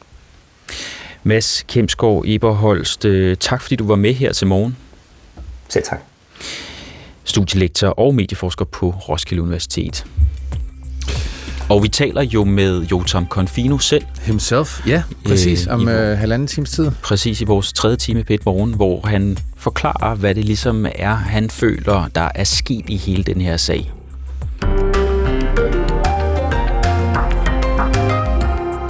Som man kunne høre i radiovisen, så er der ikke styr på de danske adoptionssager. Faktisk står det så gralt til, at øh, potentielt ingen adopterede fra udlandet kan vide sig helt sikre på, om deres adoption er sket på lovlig vis. Hverken i dag eller tilbage i tiden. Det fortæller en nu tidligere ansat i Ankestyrelsen, som fører tilsyn på adoptionsområdet. Det fortæller hun til DR og mediet Danwatch. Mm, og det skaber naturligt nok øh, stor usikkerhed blandt adopterede herhjemme. Så kan man jo ikke rigtig være sikker på, om man kan stole på sin egen historie mere. Vi taler med to adopterede øh, om 10 minutter. Mm. Oprustning er et ord, som næsten er gået i glemmebogen, da den kolde krig øh, sluttede for mere end 30 år siden, og rivaliseringen mellem stormagterne tog af.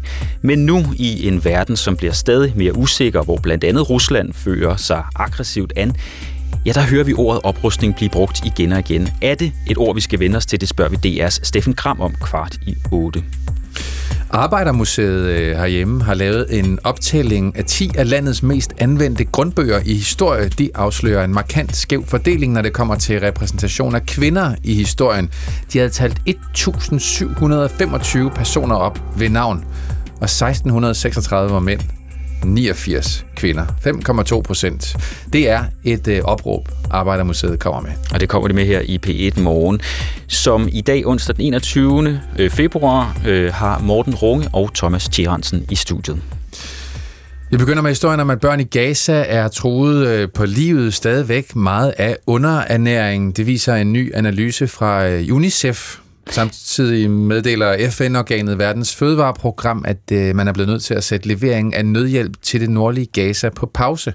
Meldingen om stop af nødhjælp kommer efter, at en konvoj, øh, konvoj af lastbiler er blevet udsat for skyderi og plyndring, og i UNICEF der råber de på våbenhvile, men fra USA's side, der nedlagde man i går for tredje gang veto mod en resolution i FN's Sikkerhedsråd om en øjeblikkelig humanitær våbenhvile i Gaza. Susanne Dahl, godmorgen. Godmorgen. Generalsekretær i UNICEF Danmark. Altså, kan du ikke starte med lige at beskrive, hvordan situationen i det nordlige Gaza er lige nu? Jamen, situationen er den, at børnene i det nordlige Gaza lige nu er troet på livet af akut underernæring. Og det er det, som den her rapport den viser. Det er, at der er en stigning i underernæringen, øh, som er ganske stejl, og det udgør en alvorlig trussel for børnene. Og det er en forværing, der er fuldstændig uden fortilfælde globalt. Mm, og det er en forværing. Hvad er det, der er sket den seneste tid, altså helt konkret i den nordlige del af Gaza? Jamen helt konkret, der er øh, adgangen til nødhjælp, øh, til mad, til vand nu så afskåret, og det har den været i ugevis, at situationen har udviklet sig fra slemt til meget værre. Vi har fået lavet en rapport øh, sammen med WHO og World Food Program, der, øh, der peger på, at næsten 16 procent af børnene under to år, de lige nu lider af det, man kalder akut underernæring. Og af dem, der lider næsten 3%, er så livstruende underernæring, at øh, vi frygter, at det kan ende ganske fatalt. Mm. I har lige øh, udgivet en analyse, som blandt andet viser en stejl stigning i underernæring, fortæller du, og og udbredt smitsom sygdom hos børn i Gaza. Hvilke konsekvenser har det, at, øh, at hvert sjette barn under to år øh, er akut underernæret? Børn, der er akut underernæret, de er ganske enkelt ekstra sårbare over for smitsomme sygdomme. Og det er det, som vi jo desværre ulykkeligvis ser, at mange smitsomme sygdomme breder sig.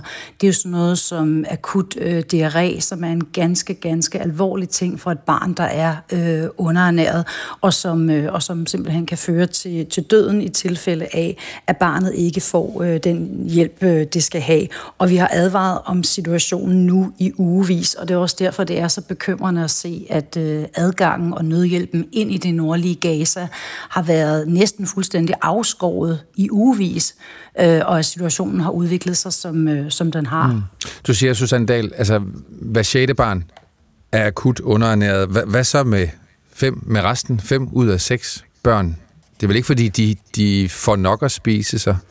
Nej, situationen er ganske enkelt den, at mange familier har været nødt til at skære øh, antallet af måltider ned til et enkelt måltid, et enkelt meget sparsomt måltid i løbet af et døgn. Og det, som det måltid består af, er ofte en enkelt fødevare. Ja, man kan dårligt nok kalde det for et måltid. En enkelt fødevare eller to, som de så spiser. Øh, så den akutte underernæring, den er ganske alvorlig. Den kræver øh, øh, øh, sundhed sundheds, øh, sundhedsbehandling, øh, enten på et sundhedscenter eller et hospital, og resten af børnene, jamen de sulter ganske enkelt. Vi fortæller jo her, at meldingen om, om stop og nyhjælp kommer efter, at en konvoj, konvoj af lastbiler er blevet udsat for, for skyderi og plyndring. Altså, hvad er de største udfordringer for jer lige nu øh, i den her del af landet? Jamen, den største øh, udfordring er, at nødhjælpen ikke kan komme frem, og det er fuldstændig umuligt for øh, både øh, vores kollegaer, vores samarbejdspartnere og andre organisationer at komme frem. Så det, der er brug for, det er en sikker øh, og uhindret og vedvarende adgang af, af vand og af mad øh, og af, af medicin øh, og, og sundhedsydelser hurtigst muligt ind i det nordlige Gaza, eller ind i det nordlige Gaza, men det gælder sådan set øh, hele Gazastriben. Det man kan se, det er, at nede i Rafa, der står det lidt mindre gralt til, forstået på den måde, at der er det så øh, et lidt øh, mindre antal, altså 5 procent af børnene under to år, der lider akut underernæring. Det er stadigvæk et meget, meget højt antal, øh, men der kan vi se, der er noget hjælpen frem. Så den gode nyhed er jo, at hvis vi kan få noget hjælp ind i den nordlige del af Gazastriben, øh, så, så vil vi kunne, øh, så vil vi kunne øh, afværge de her mange dødsfald, som vi frygter i øjeblikket. Og hvem er det lige nu, der, der gør, at I kan komme ind med den nødhjælp, I gerne vil ind med?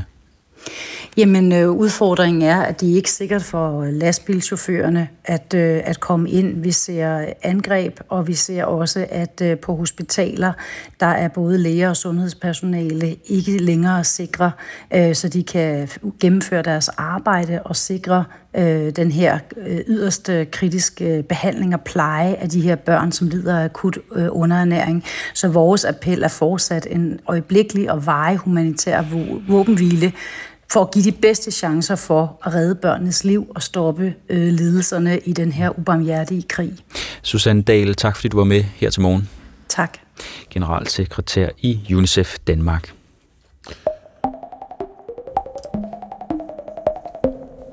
minutter over syv er klokken blevet. Øh, efter at have været udskudt mange gange, så øh, kommer det såkaldte svareudvalg med en præsentation af en mulig CO2-afgift på landbruget i dag kl. 11. Og det er der mange, der har ventet spændt på. Landbruget selvfølgelig, som længe har øh, kæmpet imod en øh, afgift, men også øh, politiske partier, både til højre og venstre for regeringen. Og ikke mindst regeringen selv, som gentagende gange har henvist til ekspertudvalget, når de er blevet spurgt til, hvordan CO2-afgiften for landbruget den skal strikke sammen. Godmorgen, Christine Korsen. Godmorgen politisk korrespondent øh, i DR. Det har været en, øh, en varm politisk øh, kartoffel. Hvad er det ved afgiften, som, som gør det til sådan en kampplads? Jamen, dels fordi det handler om klima, som jo er en af de største politiske kamppladser. Det er der, hvor der virkelig øh, stadigvæk er nogle øh, politiske skæld mellem forskellige øh, partier. Øh, og så jo også fordi et parti som Venstre, som, øh, som sidder i regering øh, traditionelt, har rødder i, øh, i landbruget. Og hele det her spørgsmål om CO2-afgift øh, indgik, øh, måske blev det ligefrem brugt øh, af, af dele af Venstres bagland, da man øh, gerne ville af med Jakob Ellemann Jensen som, øh, som formand. Så der er virkelig mange ingredienser i det.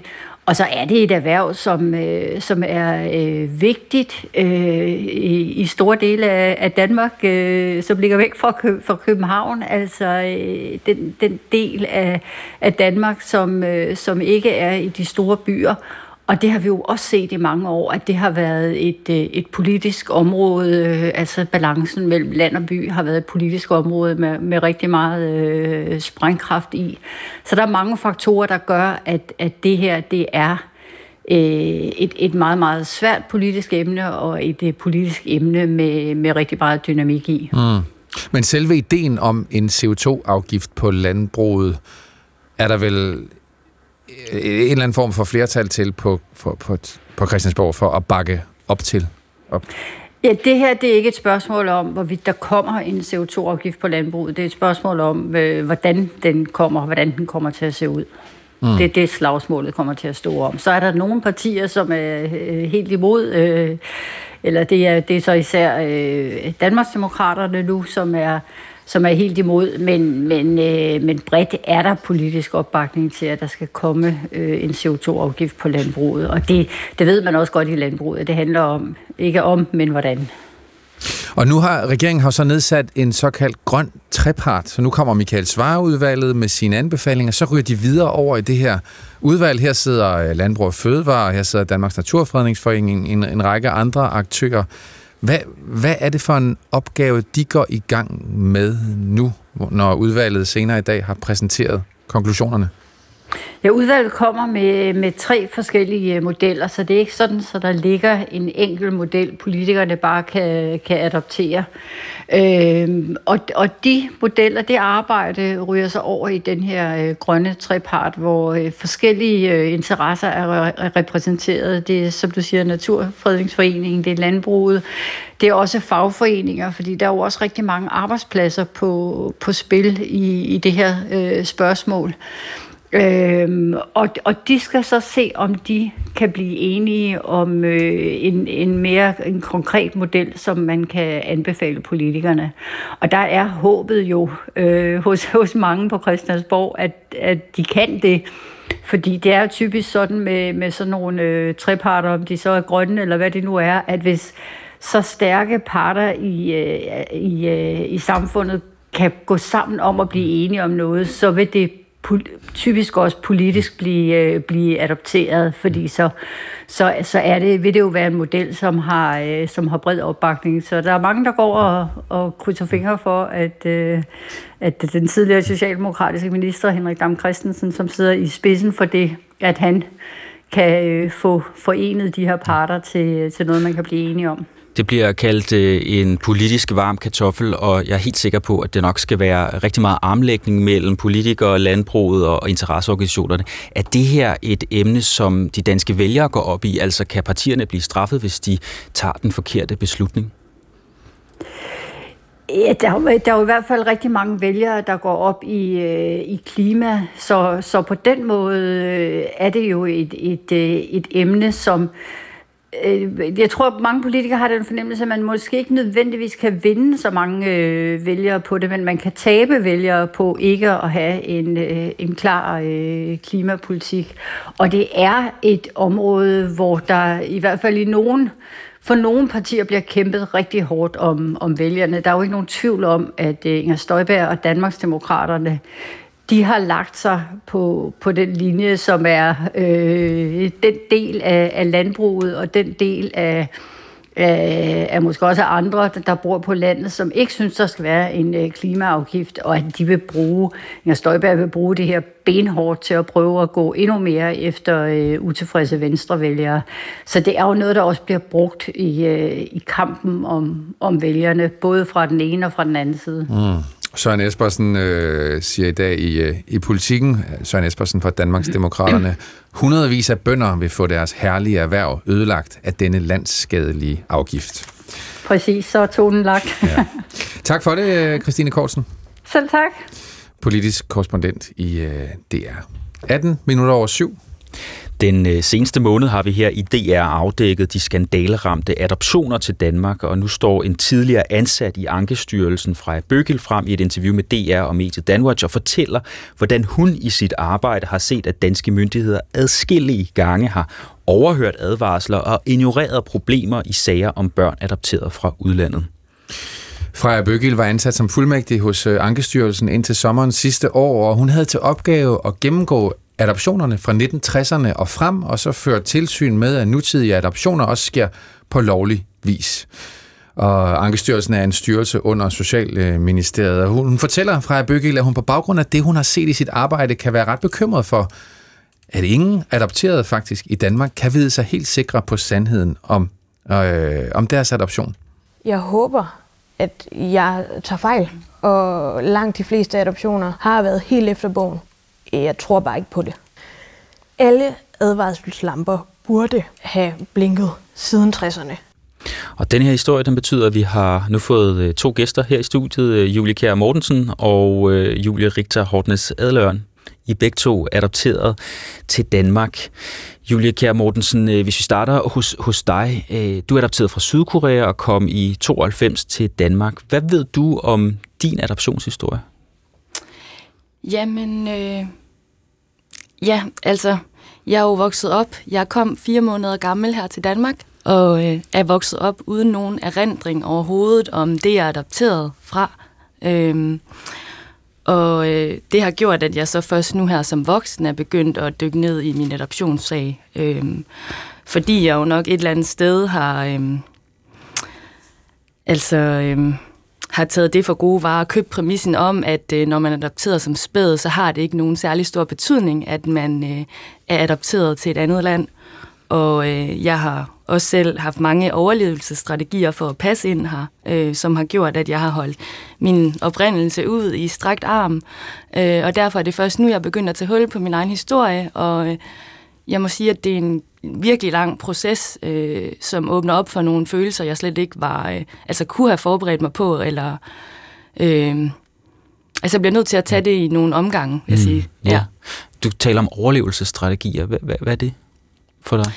Øh, jamen, det er jo frygten for ikke at høre til et sted, og viljen til at passe ind i det land, man bliver adopteret til, øh, fylder jo bare så meget, og har, må jeg se nu, når jeg ser i bagspejlet, har fyldt så meget for måden, jeg har været øh, her i Danmark på, øh, og det har jo gjort, at jeg først øh, langt senere har kunne beskæftige mig med, hvad, hvilken betydning det har haft for mig at være adopteret. Mm. Og hvad, hvad er det så, du bliver i tvivl om nu, hvor du hører en ansat sige, at der er nok sket en del ulovligt? Ja, altså desværre så øh, bekræfter det nok nærmere min tvivl, end at det giver mig mere tvivl. Øh, og det er jo, gør jo vildt ondt at sige egentlig. Men øh, det er jo en eller anden anerkendelse af, at jeg som adopteret altid har været eller haft en stor mistillid til der, hvor jeg skulle hente min svar omkring min egen tidlige historie. Øh, og den tvivl bliver jo så lidt bekræftet med den nyhed, som I bringer i dag. Men, men hvad, er det, hvad er det så, du frygter, der kunne være sket? Altså, at dine biologiske forældre ikke er dem, du troede, de var, eller at der er blevet betalt penge for dig? Øhm, altså, fordi jeg er adopteret i 90'erne, og vi har haft en eller anden tendens til, i hvert fald ret længe, at, at holde fokus på de her enkeltsager eller enkelte lande, øh, så har det gjort, at jeg måske ikke har følt mig så berettiget til at deltage aktivt i den her samtale om øh, mistillid til systemet og min egen frygt i min egen sag, fordi det måske jeg har måske været bange for, at det kunne holdes op på nogle sager, der lå tidligere end min egen adoptionssag. Men øh, jeg synes jo, at lige præcis den her udmelding øh, flytter fokus fra måske enkeltsagerne til hele systemet. Mm. Øh, og jeg ved ikke, om det gør, at jeg bliver mere i tvivl om min egen sag, men øh, jeg synes bare, at det berettiger, at sager, uanset om vi er fra adopteret fra øh, 60'erne eller 70'erne, 80'erne, 90'erne eller 0'erne, at så berettiger det den tvivl, vi alle sammen kan stå tilbage med som adopteret. Julia Richter Hortnes Adløren, du er også mhm. adopteret mm-hmm. og kom øh, i 1987 til Danmark fra Indien. Altså, har du det på samme måde, at den her nyhed, som, som vi i dag kan bringe, den, den stiller spørgsmålstegn ved, ved både din historie og alle adopterede? Ja, naturligvis. Øhm, jeg vil også sige, at altså, jeg, er ikke, jeg, er ikke, jeg er ikke helt vildt overrasket. Altså, jeg synes, det er vildt flot, at øh, hende fra Ankestyrelsens tidlige medarbejdere har stået frem, og det bekræfter jo de mistanker, man har haft, mere end at det i virkeligheden chokerer. Det er jo, det er jo ret sørgeligt i sig selv. Øhm. Får det dig til at tvivle på din egen historie? Altså, Nå, ja, naturligvis. Men det vil jeg sige, at det har, det har alle de her enkeltsager, der er kommet i årenes løb, Øh, det har de jo gjort, især når det så har været sager fra Indien, hvor jeg er fra. Øhm, så hver gang der er kommet sådan en frem, hvor man hører noget om et børnehjem i Indien, og med svindel, og med, med øh, hvad hedder det, øh, babyer, der er blevet franarret forældre, så har man jo tænkt, gud, kan, kan det så også skille mig? Hmm. Og gør det det? Ved du, øh, hvor du kommer fra? Øhm, jeg ved, hvad børnehjem jeg kommer fra, men jeg er en af dem, som ikke har fået nogen baggrund. Så man kan sige, dem, der har fået en baggrund, om den er rigtig eller ej, det er jo så det, der stiller spørgsmålstegn nu øh, ved, men jeg er en af dem, hvor man altid bare har sagt, at man ikke har vidst noget, hvilket jo også er mistænksomt i sig selv. Ja, så kan det jo være det, der var løgn. Ja, altså, lige måske præcis. vidste man godt, hvor du Måske, kom lige fra, og hvem præcis. dine Og det er jo øh, det er meget svært at forholde sig til, når man har gået i mere end 30 år og tænkt, om mig ved man ikke noget om. Øh, jeg har været forældreløs, gadebarn, hittebarn. Øh, men at ideen om, at der rent faktisk kan stå nogle, øh, nogle forældre nede i Indien og have savnet mig, have manglet mig, have tænkt, hvor blev hun af, hvorfor kommer hun ikke tilbage, det er jo, det er jo helt, Hmm. så det er jo smertefuldt. Ja, det er smertefuldt, Ja. men det kunne jo også fylde dig med håb. Nej, det synes jeg ikke. Okay. Mere sådan vrede og frustration og, og sorg, ikke? Jeg tænkte, tænk nu, nu findes de måske. Eller nu er der måske sådan en har jeg jo aldrig om, haft det, fordi jeg jo altid er gået ud fra, at der ikke har været nogen øh, forældre at finde. Og det er jo ikke fordi, at jeg har gået og følt, at jeg har manglet nogen. Jeg har jo min danske familie, som jeg altid har været rigtig glad for. Så det har, der har aldrig været sådan et savn. Men, øh, men ideen om, at man er blevet franarret nogle mennesker, nu er jeg selv mor i dag, og ideen om, at, at, at nogen skulle, skulle, skulle stjæle mine børn, eller skulle franarre mig, eller hvad vi siger, det er jo, det er jo helt vildt smertefuldt. Det tror jeg, tror jeg er svært at blive helt menneske igen, øh, hvis man har været udsat for det. Julie Kjær Mortensen, øh, I fortæller jo, at det her, den her nyhed jo bekræfter øh, noget, man har vidst længere, og en fornemmelse, I, øh, der er adopteret, jo også har haft. Kommer den her, den her ankestyrelse, tidligere ankestyrelsemedarbejder, som har stillet sig frem nu og fortalt om, hvordan, det, hvordan hun har oplevet arbejdet med, med, med jeres sager, kommer det til at ændre noget i dit liv nu? Og det er svært at sige. Altså, øh, jeg håber mere, at det kommer til at ændre noget for os som adopterede, og at det for eksempel kunne føre til den her uvildige juridiske undersøgelse øh, af adoptionssager, der går helt tilbage fra start 60'erne og helt frem til i dag. Det er nok mere det, jeg håber på, end, det, end en sådan betydning for lige præcis min egen sag. Mm. Ja. Betyder det noget for dig, at der, at der er nogen, der bliver stillet til ansvar for de her fejl, og at der er nogen, der får en straf?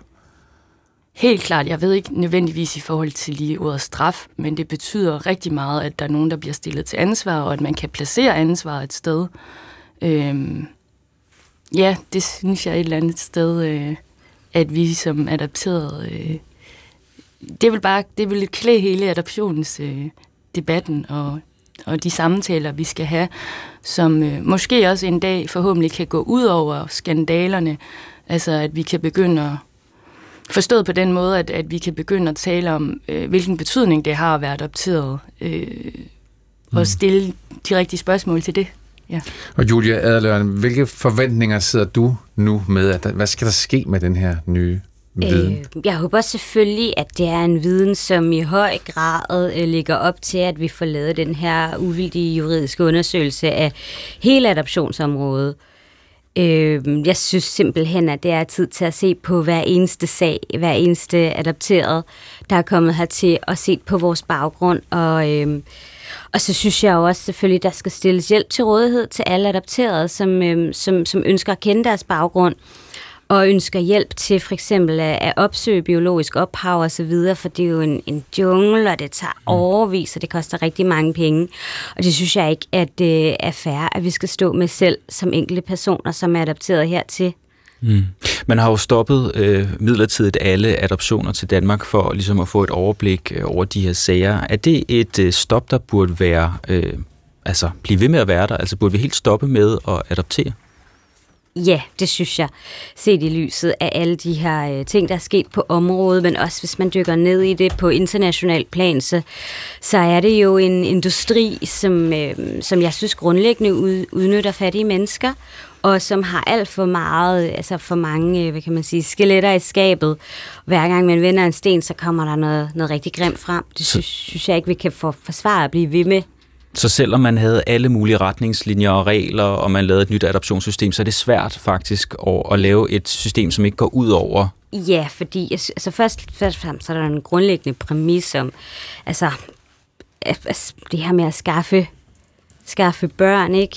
Til, til, øh, til, til folk, der, der virkelig ønsker det fra fattige lande. Der, altså, så er der jo det her med at give fattige børn en familie heroppe, og ideen, jeg synes jo, tanken er rigtig, rigtig fin, men, men, men man er også nødt til at spørge sig selv, mange af alle de her børn, der havner på de her børnehjem, hvor kommer de fra? Hvordan er de havnet på de her børnehjem? Og det er jo her, at adoptionsformidlingen også, øh, også fejler, fordi man har sikret den her gennemsigtighed, men først fra barnet er ankommet til børnehjemmet.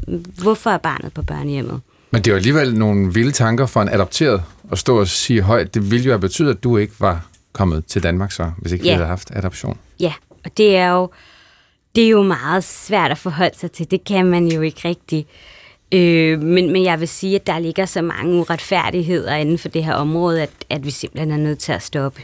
Mm. Vi kan ikke sikre, at det hele går på forsvarlig vis. Tænker du også, Julie Kjær Mortensen, at det er det, der er vejen frem, et helt stop for adoption?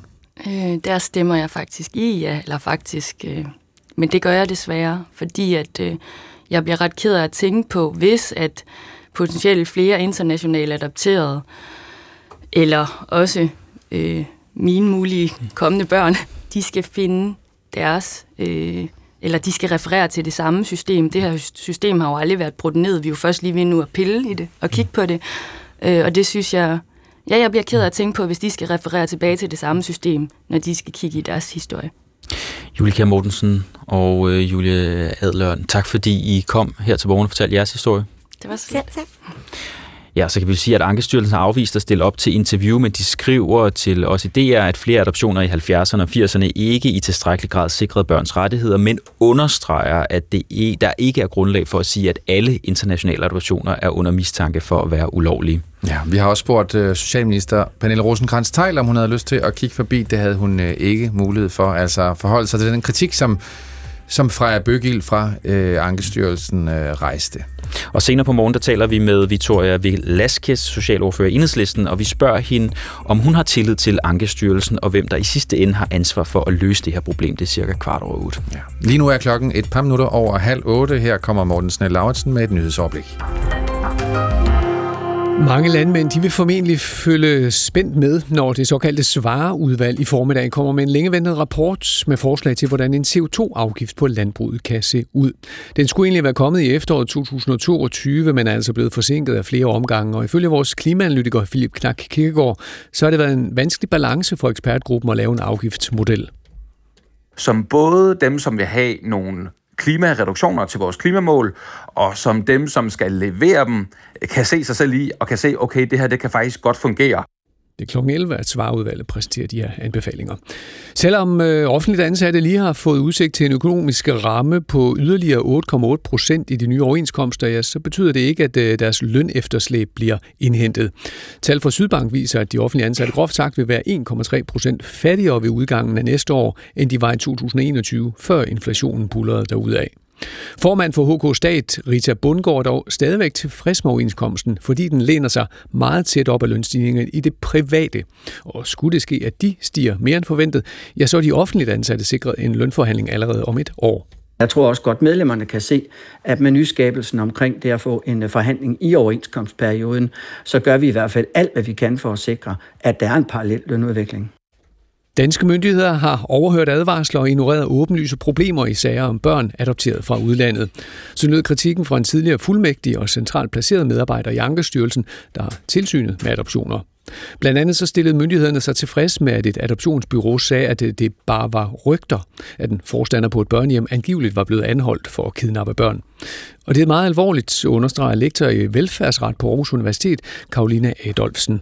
Det er jo ikke så tit, vi ser offentlige ansatte stille sig frem på den måde, så det taler jo om, hvor alvorligt det har været, det hun har oplevet. Det siger noget om sagens alvor, at hun har simpelthen ikke kunne sidde med de her oplysninger længere, efter hun har prøvet på at gøre opmærksom på dem internt. Først på dagen skyde, diset og med lidt regn hertil, men derefter der får vi perioder med lidt eller nogen sol, som breder sig fra vest. Mellem 5 og 9 grader og let til frisk vind fra vest. Morten Runge og Thomas Tjerrensen, du skal til at sige noget, Thomas. Det kan jeg godt høre. Ja, det skal, jeg skal til at sige det. Jeg skal sige det. Mænd og kvinder i historiebøgerne, ikke? Ja, vi er meget ivrig her til morgen. Det skal handle om Arbejdermuseet, som har lavet en optælling af 10 af landets mest anerkendte og, eller anvendte folkeskolegrundbøger i historie, som afslører en meget skæv fordeling, når det kommer til repræsentation af kvinder i historien. Ja, det er noget af tælarbejde, de har haft gang i. 1.725 personer er fundet frem ved navn, og af dem var 1.636 mænd. 89 pladser var der til kvinderne. Det er 5 procent. Ja, og det viser Arbejdermuseets udstilling Kvindeliv, og den handler om kvinder i historien, eller man kan også sige manglen på samme. Vores kulturreporter Ida Pedersen har været ude og se udstillingen sammen med en 9. klasse. Tænk på en historisk person. Tænk du på en mand eller på en kvinde. Sådan starter udstillingen Kvindeliv på Arbejdermuseet i København. Nina fra Strandvejsskolen sidder sammen foran en hvid tavle. Opgaven er simpel. Sammen skal de lave en liste med historiske personer. De nævner navne i flæng. Jesus. Jesus, ja. Jesus. Jesus. Ja. Hitler. Hitler. Osama bin Laden. Buddha. Jeg ved ikke. Martin Luther King. Martin Luther King, yes. Først når øvelsen er slut, får de at vide, at navnene på listen er blevet skrevet op efter køn. Nina A. tænkte på dobbelt så mange mænd som kvinder. Museumsinspektør Amalia Stærke siger, at det tit er de samme klassikere, der optræder på listen. Øh, Hitler og Putin og, og Stalin. Det var sådan øh, den, øh, den, gode, den gode triade. ja. øhm, så det var virkelig sådan en magthistorie, ikke? Ja. Arbejdermuseet har talt op, hvor mange mænd og hvor mange kvinder, der optræder i de historiebøger, der bliver brugt i undervisningen. 4,5 procent af de navne, der optræder i de øh, hyppigst brugte materialer på ungdomsuddannelser og på jordskoling, er kvindenavne, resten er mændenavne. Ja, og så kan man jo godt forstå, at, øhm, at, det, at, at ens historiebevidsthed ser sådan ud. Næste spørgsmål til eleverne er, hvorfor står kvinderne ikke stærkere i deres historiske bevidsthed? Noget af det, der jo så opstår, når vi diskuterer den her tavle, det er jo sådan, at der har ikke været noget at skrive for, fordi kvinder har, har ikke gjort noget, de har bare været derhjemme. Men det er jo også en, det er jo en myte. Kvinder har altid arbejdet, særligt arbejderkvinder har altid arbejdet, for ellers var der ikke råd til at få mad på bordet og få tøj på kroppen. Øhm, og der er sådan en fortælling, men det har været borgerskabets kvinder, der jo har kunne gå derhjemme, og det er også noget, man har stræbt efter som ideal i arbejderklassen, men det er simpelthen ikke været normalt. Kvinder arbejderkvinder har altid arbejdet, og de har altid haft dobbelt arbejde, både det lønnede og det ulønnede arbejde, altså både det ude og det hjemme.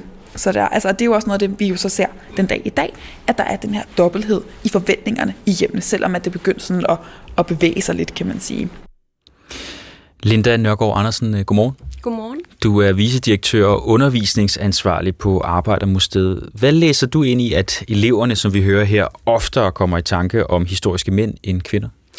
Jamen, det øh, er jo lidt det samme, som Amalie hun peger på her, at det jo ofte er, at, øh, at øh, eleverne i undervisningen møder langt flere mænd i historieskrivningen og i undervisningen, end de møder kvinder, og som også bunder i et historiesyn på, at der ofte i undervisningen er fokus på magt og på eliten, øh, og der har været tradition langt op for historien for, at mænd primært har indtaget de her positioner, men det betyder jo ikke, at kvinder ikke har været der eller har været betydningsløse. Men hvorfor er det problematisk, at kvinder udgør 5% af de, altså i de 10 mest anvendte grundbøger i historie? Det er problematisk af flere årsager. Først og fremmest så afspejler det jo ikke det klasselokale, som eleverne selv befinder sig i, og det samfund, de selv er en del af til dagligt. Så er det problematisk, fordi at den historieundervisning, eleverne møder, har betydning for deres syn på køn og på, hvem der er aktive skabere af historiske forandringer.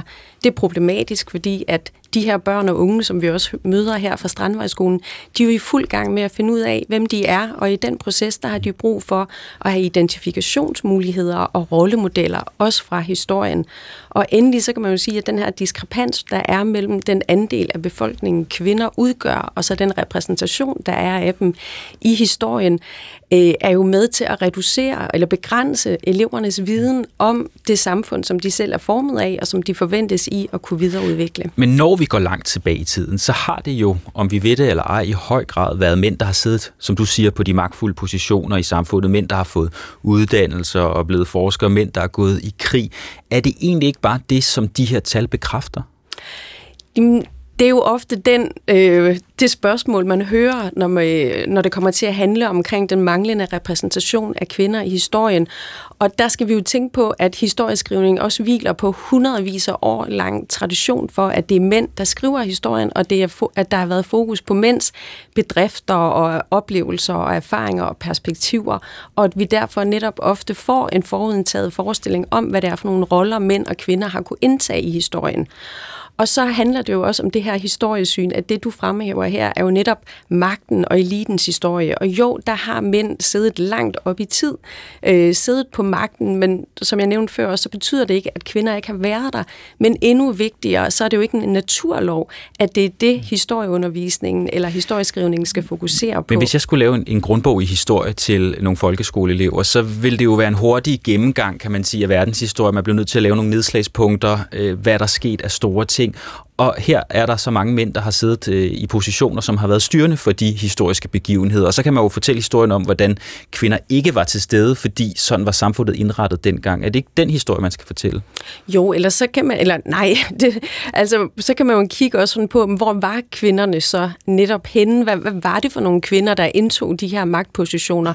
Men man kan jo også antage, at det ikke behøver at være de lange linjer, eller kronologien, eller de store begivenheder, der er nedslagende, men at det er en langt mere nuanceret historiefortælling, hvor der er fokus på tematikker og på det almindelige liv og det levede liv og de livssituationer, mennesker nu engang har stået i. Men så, så anerkender du et eller andet sted også, at det bliver en anden historiefortælling, hvis den skal handle om kvinderne. Vi kan ikke fortælle den samme historie om alt det, der er sket med krig og magt.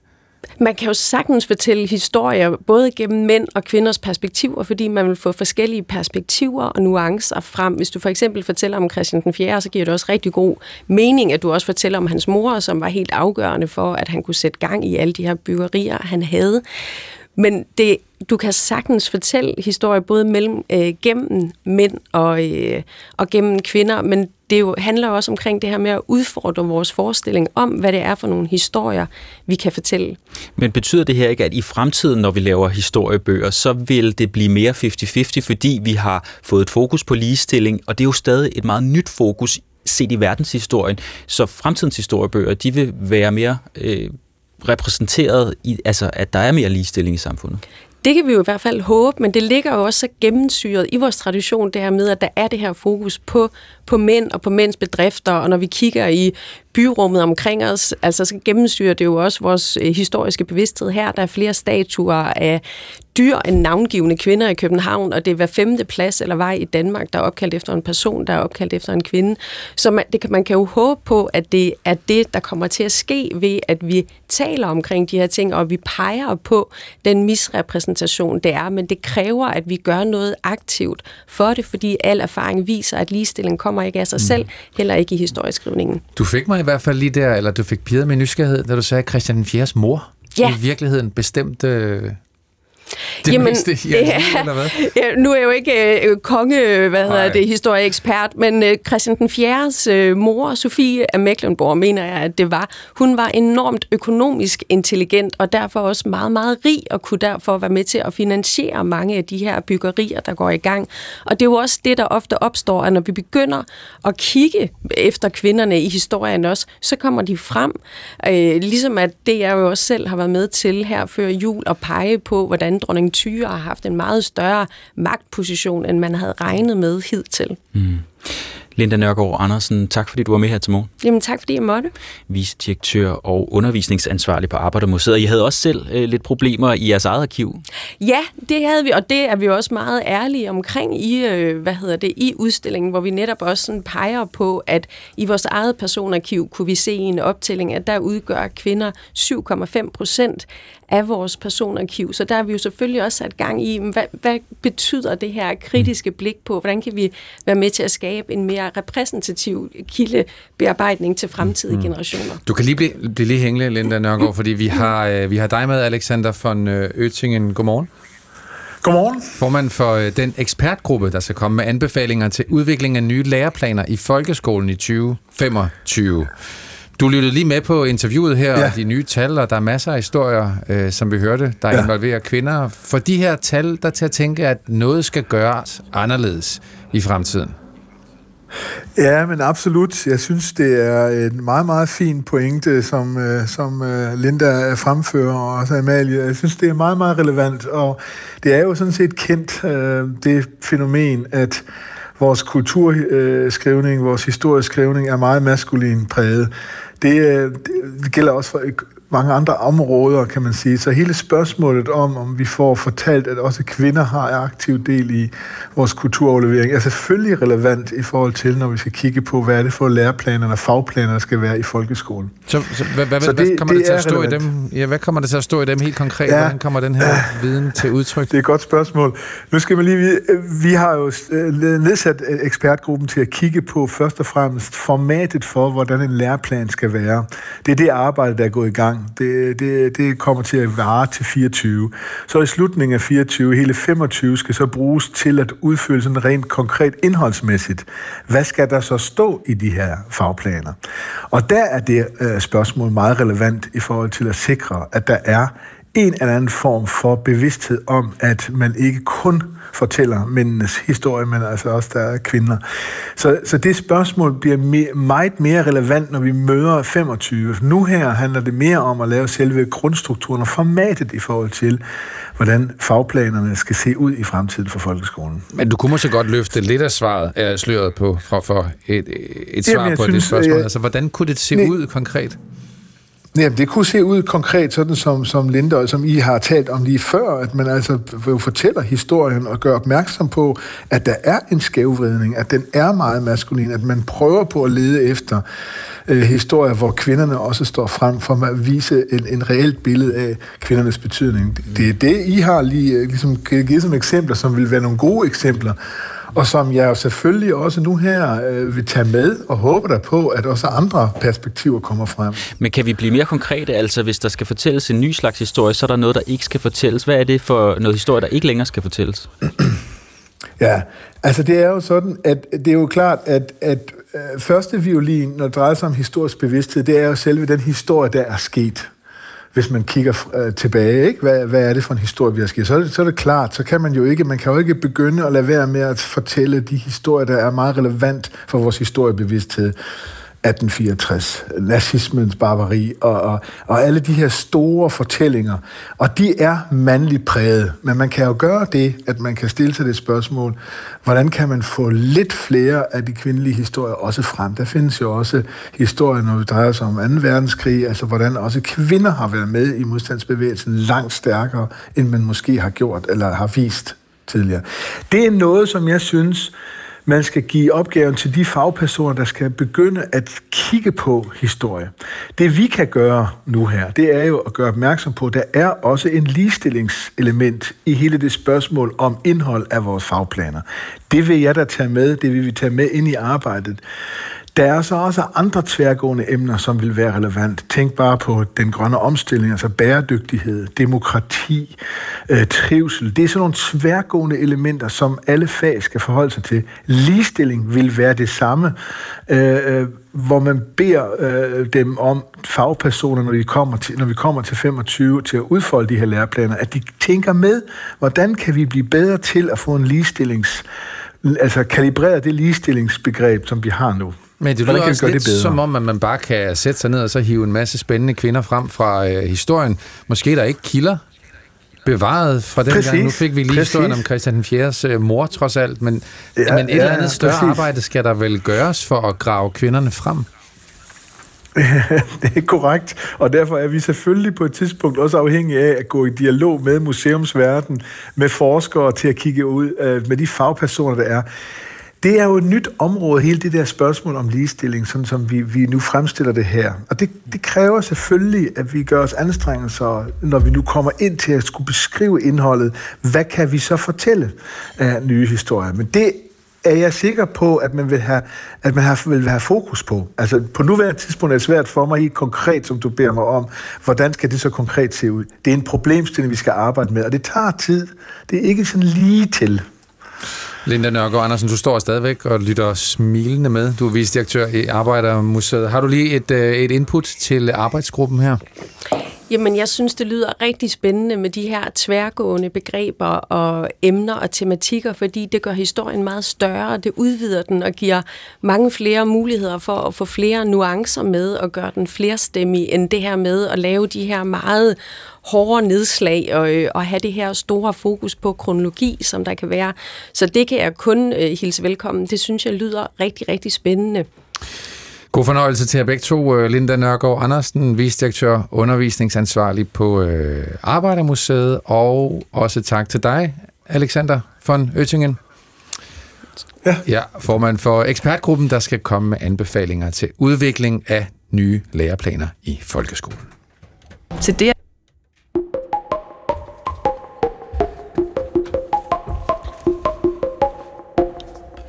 Oprustning, det er et øh, ord, som næsten gik i glemmebogen, da den kolde krig sluttede for mere end 30 år siden, og rivaliseringen mellem stormagterne, de tog af. Men nu i en verden, som bliver stadig mere usikker, og hvor blandt andet Rusland fører sig aggressivt frem, ja, der hører vi ordet oprustning blive brugt igen og igen. Hør her, hvad statsminister Mette Frederiksen sagde i weekenden. For at sige det meget direkte, vi skal opruste. Vi er i gang med at opruste. Øh, og det kræver markant flere våben, det kræver markant flere penge, men det kræver også, øh, at vi, at vi øh, bruger vores penge så fornuftigt som overhovedet muligt. Og, og den der tanke om, at vi ikke skal have alle mulige våbensystemer i Europa, men vi skal blive mere integreret i hinanden, det mener jeg entydigt er den rigtige vej at gå. Godmorgen, Stemgram. Godmorgen. Godmorgen. DR's internationale korrespondent Mette Frederiksens øh, ord om oprustning faldt på den årlige sikkerhedskonference i ja. München i weekenden. Der var du også til stede. Var hun den eneste, der tog det ord i sin mund? Nej, det kan jeg sige fuldstændig firkantet. Det var hun ikke. Det gjorde stort set alle.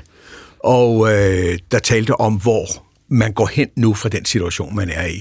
Navalny, Navalny var død, ukrainerne havde trukket sig tilbage, øh, vi har haft Trump 14 dage inden, der fortalte, hvordan han var. Han synes, at øh, han ikke nødvendigvis burde kaste det amerikanske forsvar ind bag lande i NATO, der blev, øh, der blev angrebet, hvis nu disse lande stadig skyldte penge, det vil sige ikke betalte deres 2%. Så nej, der ligger en usikkerhed, og det var det, jeg synes, der var meget stærkt ved denne her øh, München-konference, øh, hvor man sidste år øh, var fuld af optimisme, russerne var blevet sendt på flugt osv., så, så var der en helt anden atmosfære over denne her. Og det var en erkendelse af, at det ikke går, som man gerne vil have det, og at vi ikke kan levere det, vi havde lovet, vi kunne levere, og derfor er man simpelthen nødt til at opruste nu, for på den lange bane at kunne afskrække Putin fra at begynde på nye eventyr, for eksempel mod øh, et Baltikumland. Mm. Du er et øh, par dage ældre end mig, øh, Steffen Kram, det kan jeg godt afsløre. Den måde, man Ikke taler, mange. ikke mange, nej. Den måde, man taler om oprustning på nu her på den sikkerhedskonference, hvor du lige har været, øh, vækker det genkendelser til en tid før øh, muren faldt? Jamen det gør det jo. Vi har jo ikke talt oprustning. Jeg ved ikke, hvilken dansk politiker, der kunne øh, finde stemmer herhjemme på at tale oprustning i det danske samfund. Hvis det var sygehuse, hospitaler, velfærd, ja, så er det andet. Men omvendt står vi i dag i en situation, hvor man selvfølgelig som politiker må spørge sig selv, hvad nytter det at have en velfærd, hvis ikke vi kan forsvare den? Og det er der, man står i dag. Øh, så ja, vi er tilbage til en anden tid. Øh, Men det var jo også en tid, hvor vi lod amerikanerne opruste. Vi havde vores forsvar under den kolde krig, og det var jo pæ- pænt og stort og så videre. Men det var jo amerikanerne, vi byggede det hele på. Og den opskrift, den fungerer jo ikke længere, Nej. fordi vi har en Donald Trump, som bejler til at blive præsident, og han har sagt, betal ved kasse 1, ja. eller så kan I sejle jeres egen sø. Hvad betød det for snakken rundt omkring på Sikkerhedskonferencen i München? Jamen altså, øh, hvad skal vi sige, fundamentet under det hele, under alt det, der sker, øh, det er øh, Trumps øh, trussel om at trække sig tilbage øh, fra NATO, at USA skal trække sig ud af NATO.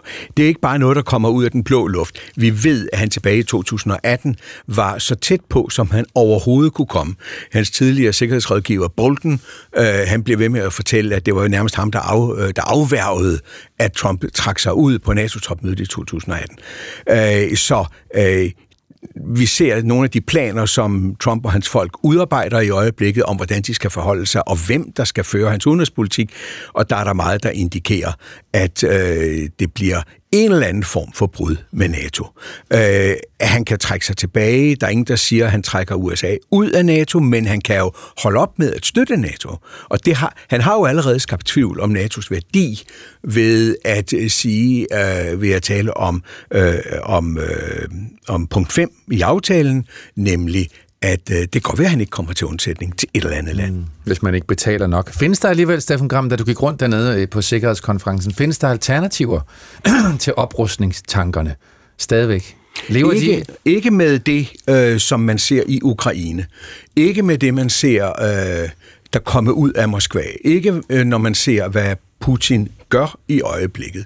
Øh, nej, det er der ikke. Det er meget interessant. I Estland, på den lige i uh, Ivanovkorod, en russisk by på den anden side af grænsen fra Estland, der står et skilt. Rusland har ingen grænser. Eller Rusland er mm. grænseløst. Lidt afhængig af, hvordan man oversætter det. Og det er jo netop det folk i Europa i dag, der har været en del af det gamle Sovjetimperium, siger, I i Vesten har misforstået russerne. I har været naive, I har ikke fanget det. Og der er det, den estiske præsident jo siger, prøv at se det der skilt. Ikke? Det er jo, det fortæller alt om, at øh, en Putin, han mener, at Rusland er, hvor russere bor. Der bor russere i Baltikum. Det gør der jo. Mm. En andet element, Stefan Kram, det er, at øh, vi er stadig i USA, altså i repræsentanternes hus, der har man blokeret for milliardhjælp til Ukraine, og dermed så bidrager man jo yderligere til den her usikkerhed i Europa. Hvordan blev det spørgsmål rejst på, på konferencen? Jamen, det, der var en stor amerikansk delegation. Og der var blandt andet en interessant uh, amerikansk senator fra uh, Nebraska. Jeg mener, vi har et klip med af ham. Uh, jeg som, ja, som, skal, som, skal jeg her? Ja, det må du godt. Lad os lige høre, hvad han siger. I was talking to a, a mother at my state fair. She said, Senator, I don't want my 18-year-old fighting in Europe. And I said, ma'am, that's why we're giving Ukraine weapons. So that that doesn't happen. Because if Ukraine loses and Putin invades one of our NATO allies, then your 18 year old will be fighting in Europe. That message hasn't been out there in a long, long time. We've got to get our folks, our peoples all across. Hvad der bliver sagt i det her klip, øh, Steffen? Jamen det, der bliver sagt, det er, at europæerne må altså også forstå, at det amerikanske demokrati er et demokrati. Og, som han så siger, øh, i et demokrati tager beslutninger tid. Øh, og beslutningers gennemførelse baserer sig på, om der er støtte i en befolkning. Og øh, der er det, han siger, at der er altså en mor, der kommer op til mig og siger, jeg vil ikke have, at min 18-årige søn skal kæmpe i Europa. Og så siger jeg, nej, jamen det er jo også derfor, vi giver våben, så vi ikke behøver at sende vores egne øh, soldater derover. Øh, men og så kommer så risikoen for, at hvis det nu skulle ske, var det han så fortsatte med, øh, jamen hvis ikke en mand som Putin bliver stoppet, hvis det her fortsætter, hvis vi skal leve op til vores NATO-forpligtelser, så kan vi komme til at sende vores soldater derover. Og det er jo der hele den kamp er, og der bliver man nødt til, man bliver nødt til også at tænke på, at amerikanerne virkelig føler, at europæerne ikke har levet op til deres forpligtelser. Uh, amerikanerne har kæmpet i Irak, de har kæmpet, alt det kan man diskutere, hvad det er rigtigt forkert, de har kæmpet i Afghanistan osv. Jeg har været korrespondent mange år i USA, og jeg har været siddet med amerikanske familier, hvor mændene har været væk på krig, ikke i et år, men måske i to år, to et halvt år, uh, og de sagt, nu må de komme hjem. Og der er i USA også en træthed af øh, at gå i krig. Og det der med, at man siger tilbage til Europa, siger, kan europæerne ikke selv? Øh, der er 450 millioner europæere, og vi er 330 cirka i USA. Hvorfor kan de ikke selv? Mm. Øh, den holdning er der altså, og den har europæerne ignoreret i mange år. Det er det paradigmeskifte, der er ved at ske i øjeblikket. Europæerne er ved at forstå, at det går ikke mere. Men vi kan også komme til at stå i den situation, at det er Europa alene i verden. Mm. Så man kan sige, Oprustning, det er et øh, begreb, vi ikke kommer udenom, virker det til, de, de næste øh, mange år. Hvad siger man fra russisk side til, at det her nu er virkeligheden? Jeg ville så gerne have talt med, med, med Putin, men det er jo så ikke en som mig, der kommer til det. Jamen, det er da klart, at øh, det specialisterne siger, når de skal analysere, hvad der foregår øh, i Kreml, det er, at Putin i øjeblikket kan sidde og, hvad skal vi sige, og gnide sig i hænderne og se hele den splittelse, der er skabt. Ikke mindst med Trumps udtalelser om ikke nødvendigvis at komme til hjælp, øh, men også, hvad er det, der foregår i Europa i øjeblikket. Ja, chokeret over, at europæerne har været i stand til at øh, stå sammen, som man har gjort, at vi har været i stand til at af, øh, stoppe energiforsyningerne fra Rusland og lukke ned for Gazprom, der er i vanskeligheder, osv. osv. Han er tilfreds med det, der foregår. Og han er ikke bekymret om, at alle verdensledere nu taler om oprustning? Jo, det er han da, hvis de kan gennemføre det.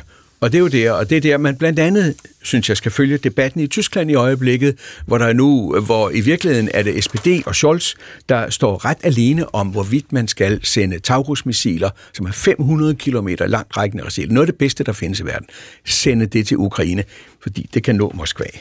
Steffen Gram, hvad ville du have spurgt Putin om, hvis du havde haft chancen? Er der noget, du reelt er i tvivl om, hvad han ville svare på? Øhm, der vil være en masse spørgsmål, han ikke vil have lyst til at svare på, men det er, hvor stopper Rusland? Det vil jeg gerne vide. Det er til at oversætte til russisk og få sendt afsted til ham, øh, Steffen. Tak fordi du kom. Selv tak.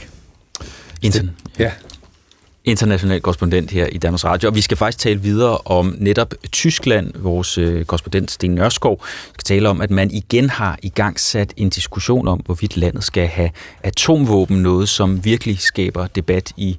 Ja, det er den tyske forbindelse, som øh, Steffen Gram lige fik, øh, fik nævnt, ja.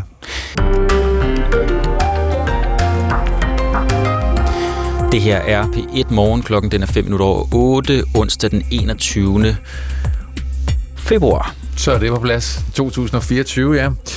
I Ægypten bygger de en øh, mur, og den løber mange øh, palæstinensiske flygtninge panden imod lige for tiden. Øh, vi får besøg af vores kollega i Nabil, som har været i Ægypten og har talt med, øh, med nogle af de flygtninge, som nåede ind i landet, inden muren blev øh, bygget.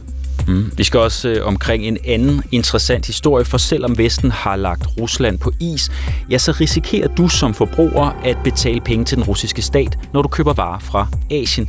Houthi-bevægelsens angreb på fragtskibet Røde Arv har nemlig fået flere transportselskaber til at bruge den gamle handelsvej, der løber gennem Rusland fra Kina. Det fortæller flere logistikselskaber, som børsen har talt med. Vi øh, taler med en EU-parlamentariker, Venstres Morten Lykkegaard, om hvad vi kan gøre, fordi lige nu er det ikke ulovligt for, for virksomheder at få deres varer transporteret gennem Rusland. Så længe toget ikke stopper. Præcis, så man kan handle på vejen. Det skal bare køre direkte fra Kina til ja. Europa. Således øh, er vi i gang med øh, en helt frisk times P1 Morgen i studiet. Thomas Tjerensen og Morten Runge. Donald Trump han antydede forleden, at hvis han bliver genvalgt, ja, så vil USA ikke komme NATO-landene, der bruger nok penge på forsvar til undsætning, altså hvis Rusland for eksempel skulle have lyst til at angribe dem. De udtalelser er blevet øh, fordømt, men i Tyskland har de også affødt en ret følelsesladet debat om øh, Ja, hvordan vi står sammen i de europæiske lande, og hvis Trump bliver genvalgt til efteråret, og USA ikke længere vil leve op til sine forpligtelser. Godmorgen, Sten Ørskov. Godmorgen. DR's uh, Tysklands korrespondent, og netop hjemvendt fra den store årlige sikkerhedskonference i München i weekenden. Den her debat, der er startet i Tyskland, hvad den handler om? Den handler om atomvåben. Det er en debat, som er udløst, eller hvad skal vi sige, er sat i værk af Katarina Barley, hun er Socialdemokratiets spidskandidat til øh, Europaparlamentsvalget, som skal finde sted i øh, juni. Og hun sagde i et interview øh, lige inden konferencen i weekenden øh, med Tagesspiegel, avisen Tagesspiegel, at mens vi etablerer eller forudsætningerne for en, en fælles europæisk her, så kan det godt være, at atomvåben bliver et tema. Og hun sagde det direkte på grund af Trumps så en tvivl om, om USA, hvis han bliver genvalgt, vil komme sine europæiske partnere til, til undsætningen i, øh, i tilfælde af et russisk angreb. Hun sagde øh, bare lige til Tagesspiegel, hvis Trump bliver genvalgt, så kan vi ikke længere stole på USA's sikkerhedsgarantier. Og sådan en melding fra en tysk politiker, hvad får den af reaktioner? Ja, øhm, mange af de første reaktioner var bestyrtelse. Altså i Tyskland er, er atomvåben et ekstremt følsomt spørgsmål. Mange af hendes egne partifælder, men faktisk også oppositionspolitikere, altså både borgerlige og folk længere ude til venstre øh, protesterede mod det, kaldte det en unødvendig optrapning. Der var en, der mente, hun havde mistet sin politiske forstand, så det var, ikke, det var og er ekstremt følsomt. Ja, altså man kan sige, det er jo altid kontroversielt at diskutere atomvåben, fordi det har så vidtrækkende konsekvenser for hele menneskeheden. Men hvorfor er det særligt øh, betændt i Tyskland? Fordi øh, Tyskland lever stadigvæk med sin, øh, med sin nazistiske fortid, med de enorme ødelæggelser, som tyskere forårsagede rundt om i Europa øh, i, i 30'erne og 40'erne. Øh, nazisterne forsøgte selv i øh, krigens sidste del at udvikle et atomvåben i et kapløb med amerikanske videnskabsfolk. Det var, som vi alle ved, amerikanerne, der vandt det kapløb, men bare tanken om, at Hitler kunne være kommet først med atombomben, er jo noget, som ja, får det til at løbe koldt ned af ryggen på de fleste, og selvfølgelig også tyskere, så derfor. Mm. Så det har, det har skabt, øh, kan man sige, der er mange, der har taget afstand til denne her, det her forslag, hun kommer, men, men der er jo også folk, der støtter det. Ja, og ligesom, ligesom kritikerne, så kommer de faktisk både fra, fra højre og fra venstre i det politiske spektrum. Manfred Weber for eksempel, som er leder af de tyske konservative i Europaparlamentet, siger, at han synes, det er en god idé. Altså i hvert fald begynder at tale om det.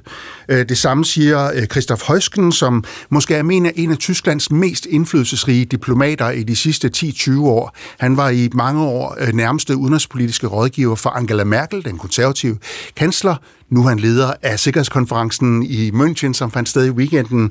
Men også til venstre, hendes egen partifælde, tidligere socialdemokratisk udenrigsminister Sigmar Gabriel, siger, den amerikanske sikkerhedsgaranti, den fortsætter ikke bare.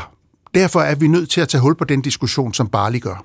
Men hvis man ser, Sten Nørskov på os som kontinent Europa, så har Storbritannien har jo atomvåben. Frankrig har det.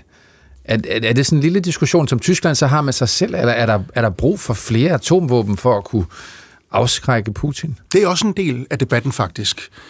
Um, en af dem, som forholdt sig til det, uh, efter at Bali har været ude og sagde, at vi er nødt til at tænke atomvåben, det var finansminister Christian Lindner, som kommer fra det lille liberale parti. Han gjorde dem nemlig opmærksom på, som du også siger, at jo både franskmænd og britter har en atomslagstyrke. Og han sagde, lad os dog diskutere, om det kunne blive, på en eller anden måde kunne blive en europæisk slagstyrke, hvis vi ikke længere kan regne med amerikanerne. Øh, han mindede også om, at øh, præsident Emmanuel Macron i Frankrig faktisk selv har taget diskussionen op for nogle år siden, men ikke rigtig hørt, øh, der var ikke rigtig nogen, der tog telefonen. Og han har faktisk gjort det igen her i januar under besøg i Sverige, sagt, ja, den franske øh, slagstyrke, atomslagstyrke er fransk, men den har også en europæisk dimension. Hvad betyder det, siger Lindner? Lad os prøve at finde ud af det. Og det har han ikke kunne finde ud af? Ikke endnu, men, men altså opfordringen er, lad os prøve at tale om det. Så nu er den her diskussion, den her debat startet i Tyskland, og forslag kan jo komme i mange variationer, men er det noget, der sådan reelt set er noget, der kan stilles et, et, et, flertal bag, at det her kan blive virkelighed? Altså, det er jo ikke noget, som, som det er jo ikke et konkret forslag om en europæisk øh, atomslagstyrke, og ikke, og ikke noget, vi kommer til at se. Hvis det nogensinde bliver til noget, er det ikke noget, vi kommer til at se i de, i de førstkommende år. Men det, som, det, som den, den tyske socialdemokratiske spidskandidat til EP-valget siger, det er, lad os tale om det. Men det, der sker i USA, er vi nødt til at tale om, at vi måske skal udvikle sådan en. Men altså, kansler Scholz, hendes partifælde, siger klart nej. Han siger, det her forslag, alene det her stilleforslaget, det er med til at svække NATO's afskrækkelsesevne, og det, sagde, det samme sagde i øvrigt generalsekretær Jens Stoltenberg, altså NATO's generalsekretær, øh, i München i weekenden. Han sagde, det her det er ikke nogen, nogen nytte til. Hvorfor ikke? Man tænker selv bare samtalen om, prøv at høre Putin, øh, nu går vi i gang med at have en samtale om, om atomvåben, så pas på. Men det, det er så ikke sådan, man mener, det hænger sammen. Nej, fordi Scholz og, og Stoltenberg mener jo, at man nu har noget, der er bedre, nemlig amerikanernes atomparaply. Så det at tale om, at amerikanernes paraply måske ikke længere vil være der om nogle år, hvis Trump bliver genvalgt, det så tvivl om den afskrækkelsesevne, som jo ultimativt er NATO's stærkeste og bedste våben, hvis russerne skulle overveje at angribe et af, af NATO-medlemslandene. Mm. Vi må se, hvor langt uh, Katarina Barley hun kommer med den her debat, hun gerne vil rejse. Men indtil da, Sten Ørskov, tak fordi du var med. Selv tak. Det er jeres korrespondent i Tyskland, og nu klokken 12 minutter over 8.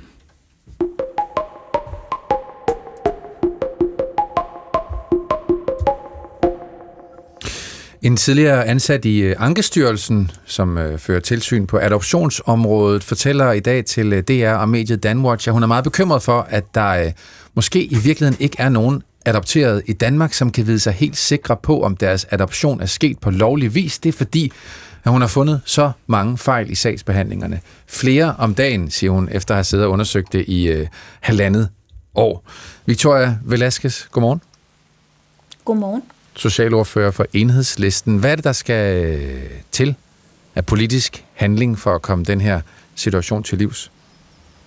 Jeg tænker, der er, er tre ting, som der skal til. Øh, først og fremmest så øh, er det jo alarmerende, når der er en medarbejder, der beskriver de her forhold, og hvor at jeres agtindsigt også gør, at man kan genkende øh, billedet på det, som, øh, som hun og en anden medarbejder siger.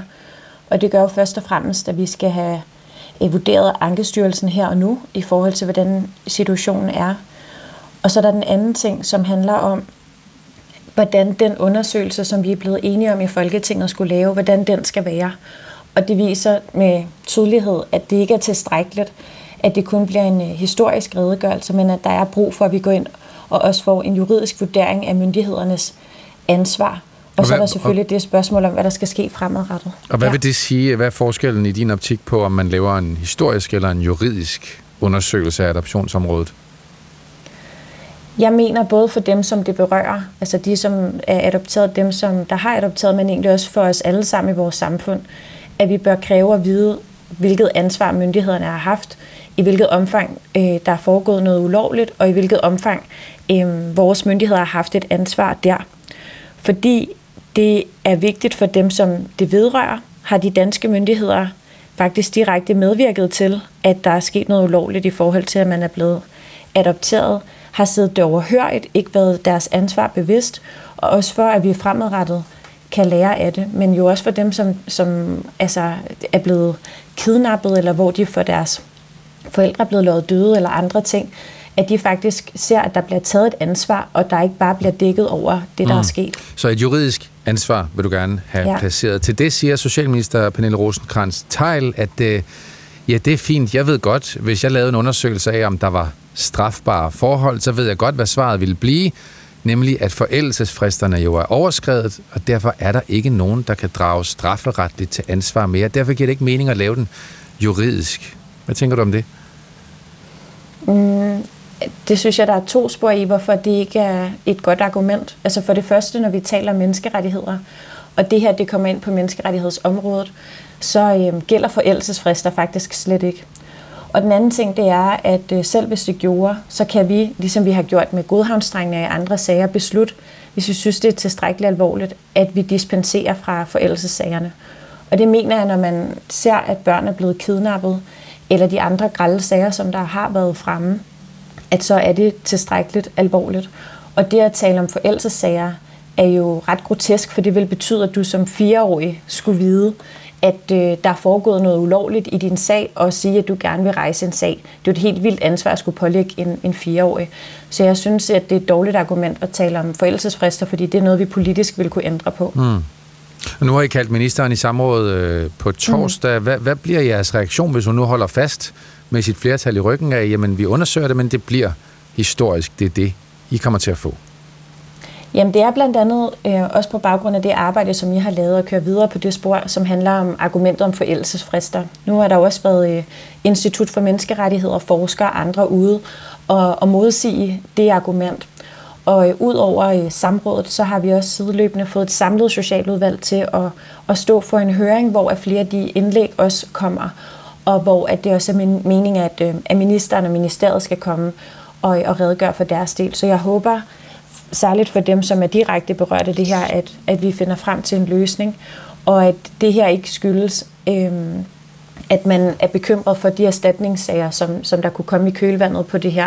Fordi jeg mener helt ærligt, at der tale om, at nogen kan få en erstatning, så det er jo fordi, der er foregået noget, som er forkert, og så ikke desto mindre endnu mere grund til, at vi faktisk sørger for, at de kan få rejst deres sag. Tak for det, Victoria Velasquez. Selv tak. God dag. I lige måde socialordfører i øh, enhedslisten, og det er altså i morgen, at der er samråd i Folketingets Socialudvalg. Ankestyrelsen har afvist at stille op til øh, interview her i programmet. De skriver dog, at flere adoptioner i 70'erne og 80'erne i ikke i tilstrækkelig grad sikret børns rettigheder, men der er ikke grundlag for at sige, at alle internationale adoptioner så er under mistanke for at være ulovlige. Og vi har som sagt også ragt ud til Socialminister Pernille rosenkrantz teil Vi vil gerne have forholdt hende den her kritik, som Freja Bøgel fra den tidligere medarbejder i Ankestyrelsen rejser, men hun har ikke haft mulighed for at stille op til interview hos os i Pet Morgen. 18 minutter over 8.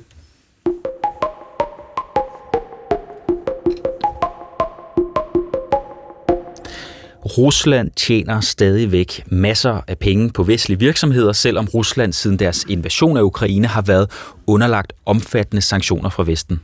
Flere transportselskaber bruger nemlig øh, den gamle Silkevej, der løber gennem Rusland, når de skal have fragtet deres varer fra for eksempel Kina til Europa.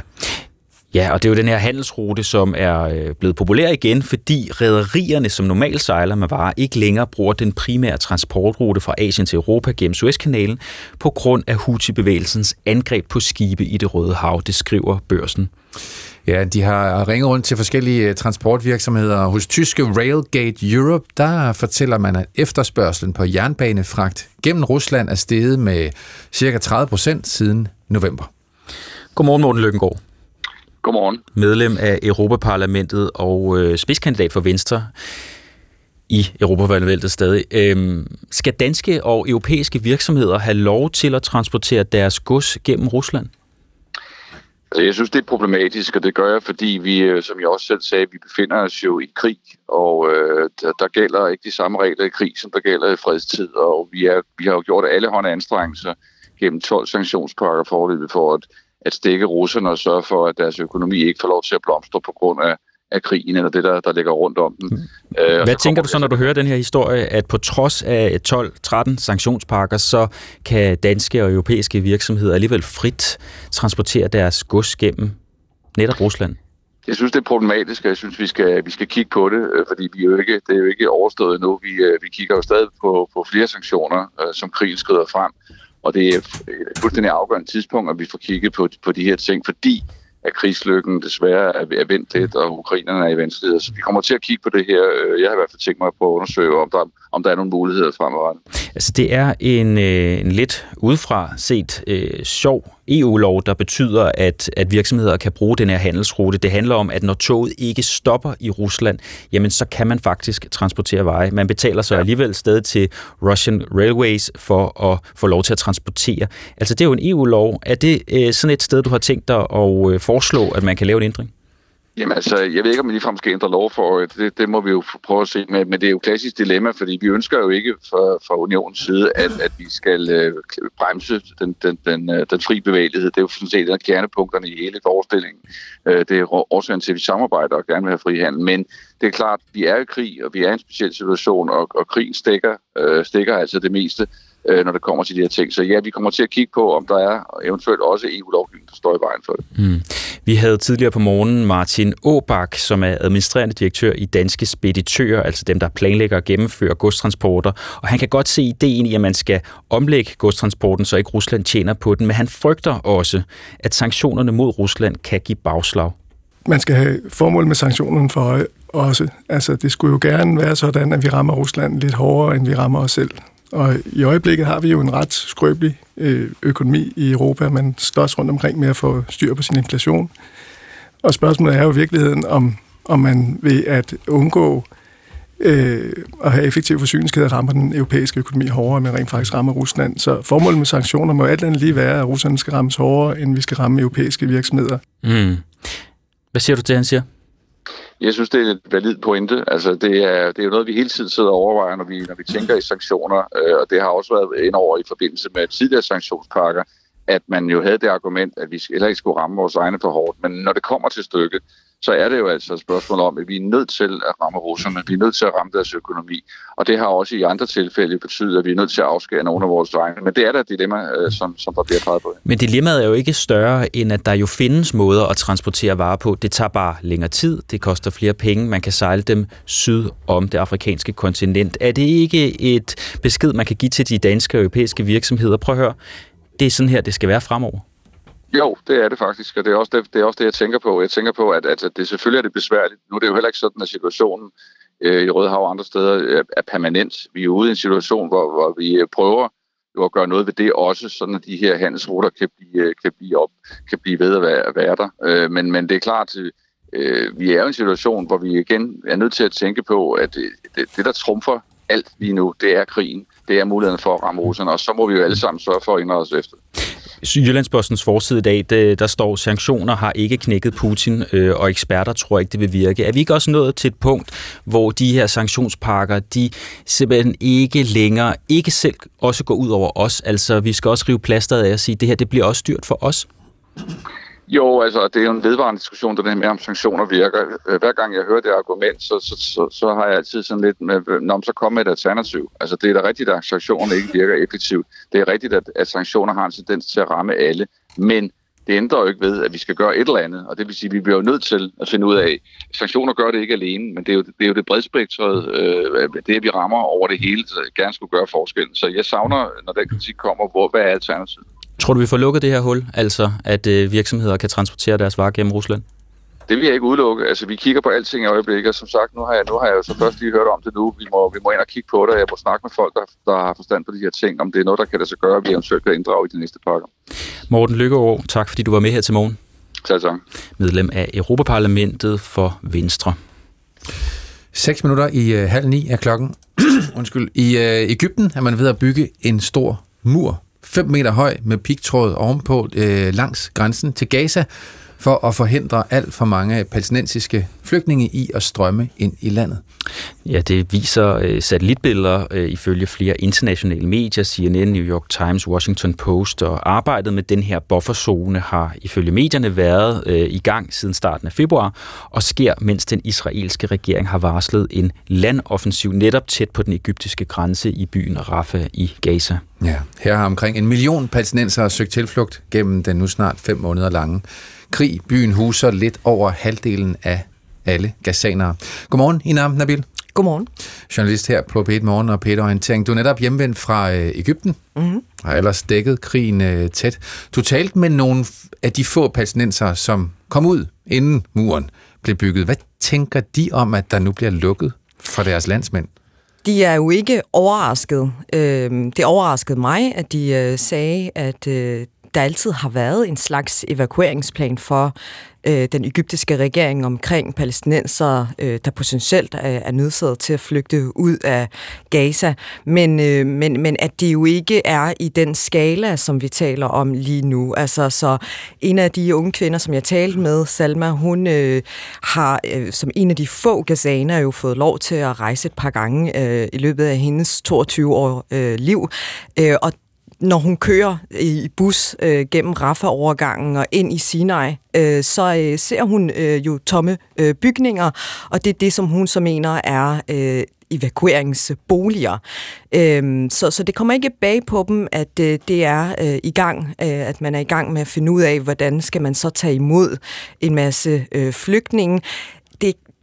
Det, hun også siger, det er, at, at man jo ikke som sådan, som palæstinensisk flygtning, er velkommen i Ægypten, fordi at man er ikke ønsket. Altså, Ægypten vil ikke se et scenarie, hvor man har en masse palæstinenser øh, øh, hvad skal man sige, komme helt ind mm. øh, i Cairo for eksempel. Ikke? Øh, så så man, man laver sådan en afgrænset område, hvor at man kan holde dem nogenlunde et, et sted, som er sådan lidt mere ingenmandslandsagtigt. Mm. Men hun er så kommet ind, Selma, Hvordan, hvordan er det for en palæstinenser som hende at være i Ægypten?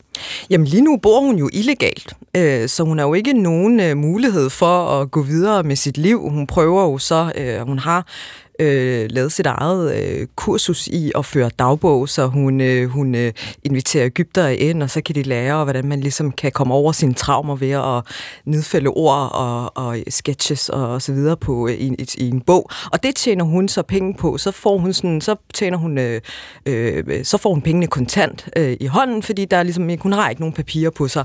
Så, så hun prøver så at overleve ved at arbejde illegalt. Ja, så det der var vejen ud af, af desperationen for hende at føre dagbog. Det har hun vendt til en lille business. Det er hun jo nødt til, ja. kan man sige. Så det, det prøver hun.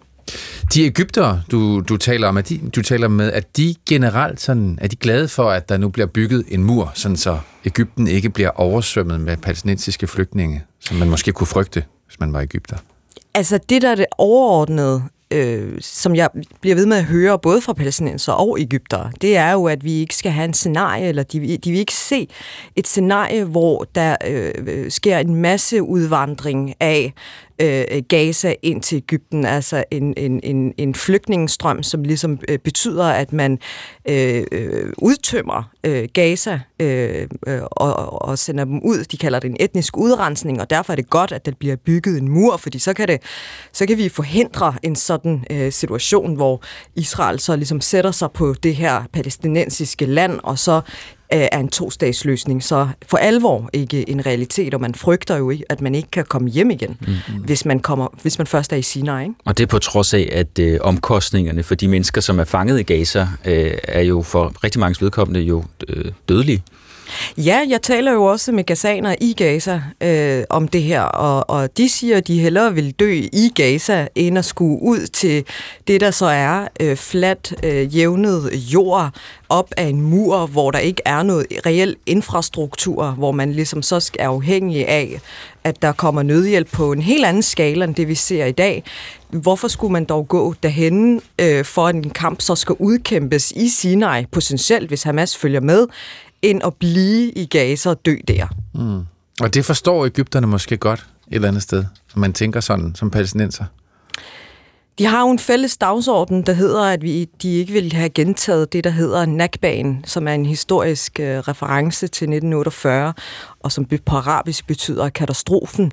Øh, og det er jo så øh, i forbindelse med oprettelsen af øh, den israelske stat, øh, at der foregik en masse øh, fordrivelse af palæstinenserne fra deres områder, fra deres hjem det, det er det, man fælles har som, som planer. Det gider man ikke at se. Mm. Hverken palæstinenserne eller Ægypterne, hverken Sisi eller, eller, eller nogen øh, i Mellemøsten. Ægyptens præsident, der, ja.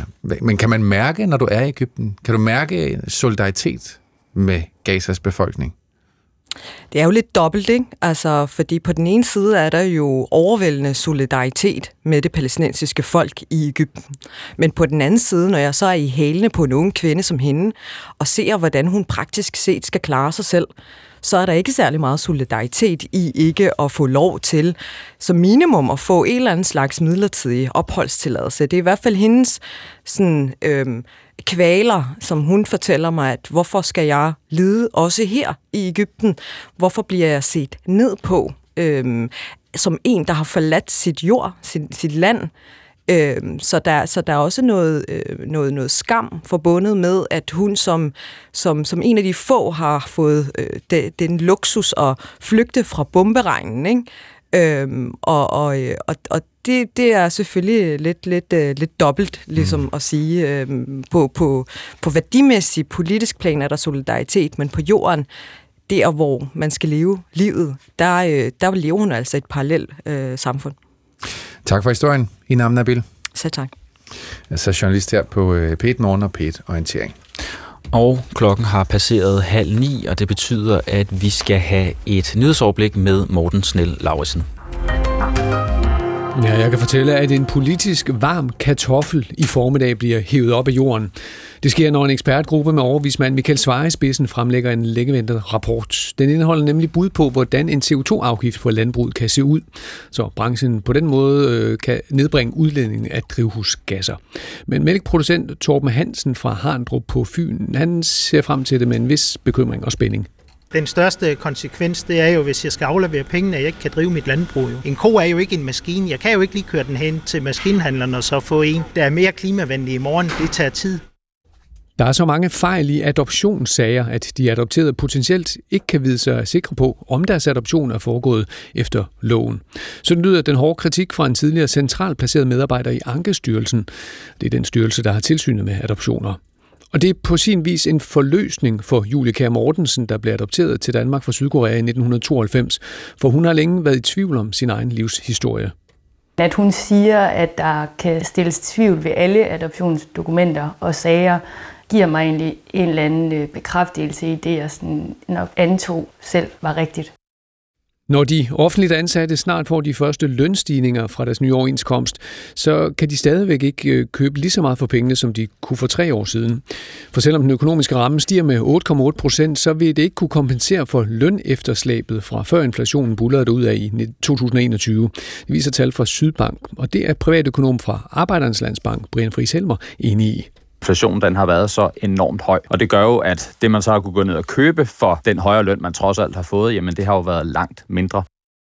Her til at begynde med, der er det skyde rundt omkring, men lige så stille i løbet af formiddagen, der kommer der lidt eller nogen sol faktisk til det meste af landet. Mellem 5 og 9 grader og lidt til frisk vind. Morten Runger og Thomas Thierensen, man siger jo, at kært barn har mange navne, men det er der jo også noget andet, der har. Ja, det er der. Du sidder med en, øh, en liste, Tine Jersing Knudsen. Godmorgen. Godmorgen. Det er jeres korrespondent i Storbritannien. Der står 546 ord på den, som, er, som alle sammen dækker det samme. Ja, det er øh, hele 546 ord for at være fuld, som findes i det engelske sprog, øh, som britterne de bruger og, og slynger ud til højre og venstre, når de skal tale om at have fået øh, et par for mange inden for Vesten. Og det, er, ja, det er et hold tyske forskere, tyske, ja, er de så, fra universitetet i Chemnitz, øh, tænker, de har overladt det til tyskere og øh, dissekerer deres øh, sprog. Lad os lige tage dem, inden vi taler om perspektivet i, i den øh, undersøgelse, Tine Jersing. Altså, hvad, øh, kan du nævne et par stykker? Mm. Jamen, det kan jeg, Morten. Øhm, det er nok mere et spørgsmål, når du skal stoppe mig, når du synes, vi har fået nok. Du kører bare. Der er nogle klassikere. Øh, klassikerne går på at være hammered, pissed, trousered, trashed, wasted, og så går vi over i den lidt mere sofistikerede afdeling for os danskere sikkert, hvor du kan være pickled, cabbaged, blatted, legless, spanned, squiffed. Så kan du være Mary, du kan være pie-eyed, du kan være plastered, du kan være tipsy, den tror jeg alligevel godt, vi kender. Du kan være blasted, du kan være blitzed, du kan være bombed, du kan være canned. Og jeg kunne blive ved ja, du, og har, ved, du og sidder ved. og kigger på 546 år, så det er rigtigt. Hvis, øh, Ja, det gør og jeg har også udvalgt mine favoritter, øh, så du kan godt høre, dem er der mange af. Og det er jo svært. Men, øhm, ja, en del af historien er jo, jeg, kan, jeg vil jo gerne bede dig om at oversætte dem, men vi har jo ikke 546 ord for alt det der. Hvis du alligevel skulle give det et øh, skud, hvad er det så egentlig, vi, vi kan sige på dansk? Det vi kan sige øh, på dansk lige med de her konkrete ord, øh, jeg har valgt, det er, at øh, pickle, det betyder for eksempel at være syltet. Øh, det at være soaked er også et godt synonym, synes jeg. Det betyder at være øh, gennemblødt. Så det er nogle ord, der øh, på en eller anden måde kan bruges i en kontekst, har de her forskere fundet ud af, hvor de betyder at være fulde. Men det, der er interessant, det er faktisk, at den her liste, den virker uendelig lang, og forskerne konkluderer faktisk også, at den er uendelig lang. Britterne kan bruge et hvilket som helst ord, og så omdanne det til at blive et ord for at være fuld. Ja, det, skal jo, det var i virkeligheden øh, den britiske komiker Michael McIntyre, som tilbage i 2009 sagde det der med, man kan tage et hvilket som helst ord, og så lave det om til øh, at være fuld. Lad os lige høre, hvad han sagde. Don't drink too much, okay? Don't drink too much. You may get drunk. If you get drunk, that's bad. Uh, if you're posh, of course, you have a variety of options. You can be um, trousered, or trolled, or wellied, or rat-assed. You can actually use any word in the English language and substitute it to mean drunk as a posh person. Ja, Tine Jersing, så man kan bruge et hvilket som helst ord på engelsk. Altså, man kan godt være fuldstændig, hvad, parkeringspladset. Pladset, ja, det kan man, og det giver mening. Øhm, det sjove er, at øh, en af forskerne bag studiet, professor Christina Sanchez Stockhammer fra Chemnitz Universitetet i Tyskland, der har lavet det her, øh, hun fik ideen til at undersøge de her slang, øh, da hun så den her sketch i sin tid, øh, som Michael McIntyre, Michael McIntyre han havde lavet.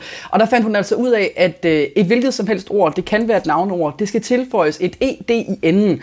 Og så skal det siges i en kontekst, hvor det giver mening, øh, at man taler om øh, at, øh, at drikke alkohol.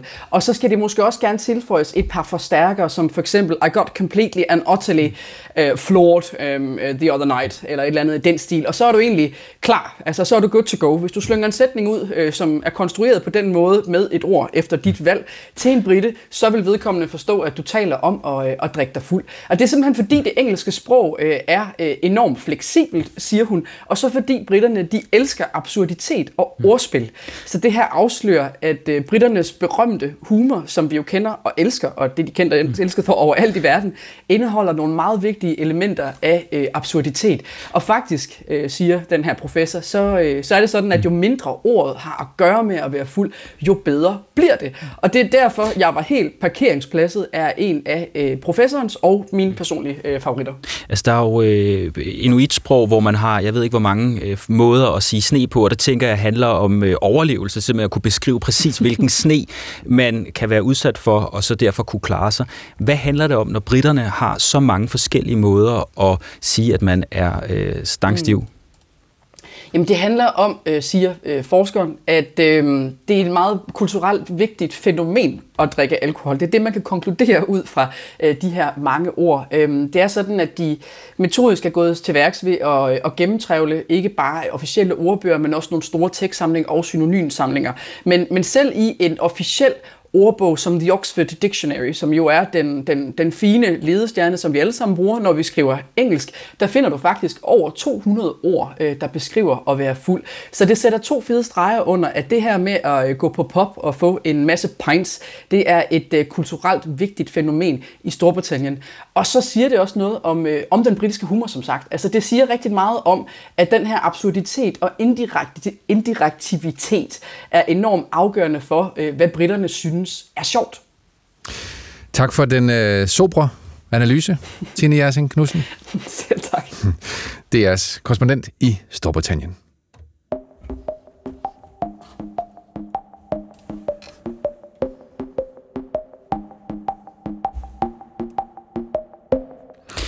Krigen mellem Israel og Hamas har siden oktober antændt en hissig og følsom debat også herhjemme, og en af de ting, der er blevet diskuteret intenst, er mediernes dækning af krigen.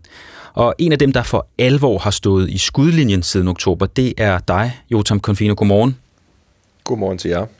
Du har dækket krigen for en lang række internationale medier og flere danske, også øh, herunder TV2, og sideløbende med dit arbejde har du også modtaget hård kritik på sociale medier. Du er blevet kaldt jødesvin, sionistsvin og er blevet beskyldt for at være forudindtaget på grund af din israelske baggrund. Og du har med dine egne ord også bidt igen på de sociale medier, men nu er det altså slut med at dække krigen for i hvert fald TV2. Forleden der meldte tv-stationen, at øh, Rasmus Tandhold, deres medarbejder, bliver ny mellemøstkorrespondent, og der bliver mindre brug for freelancer som dig.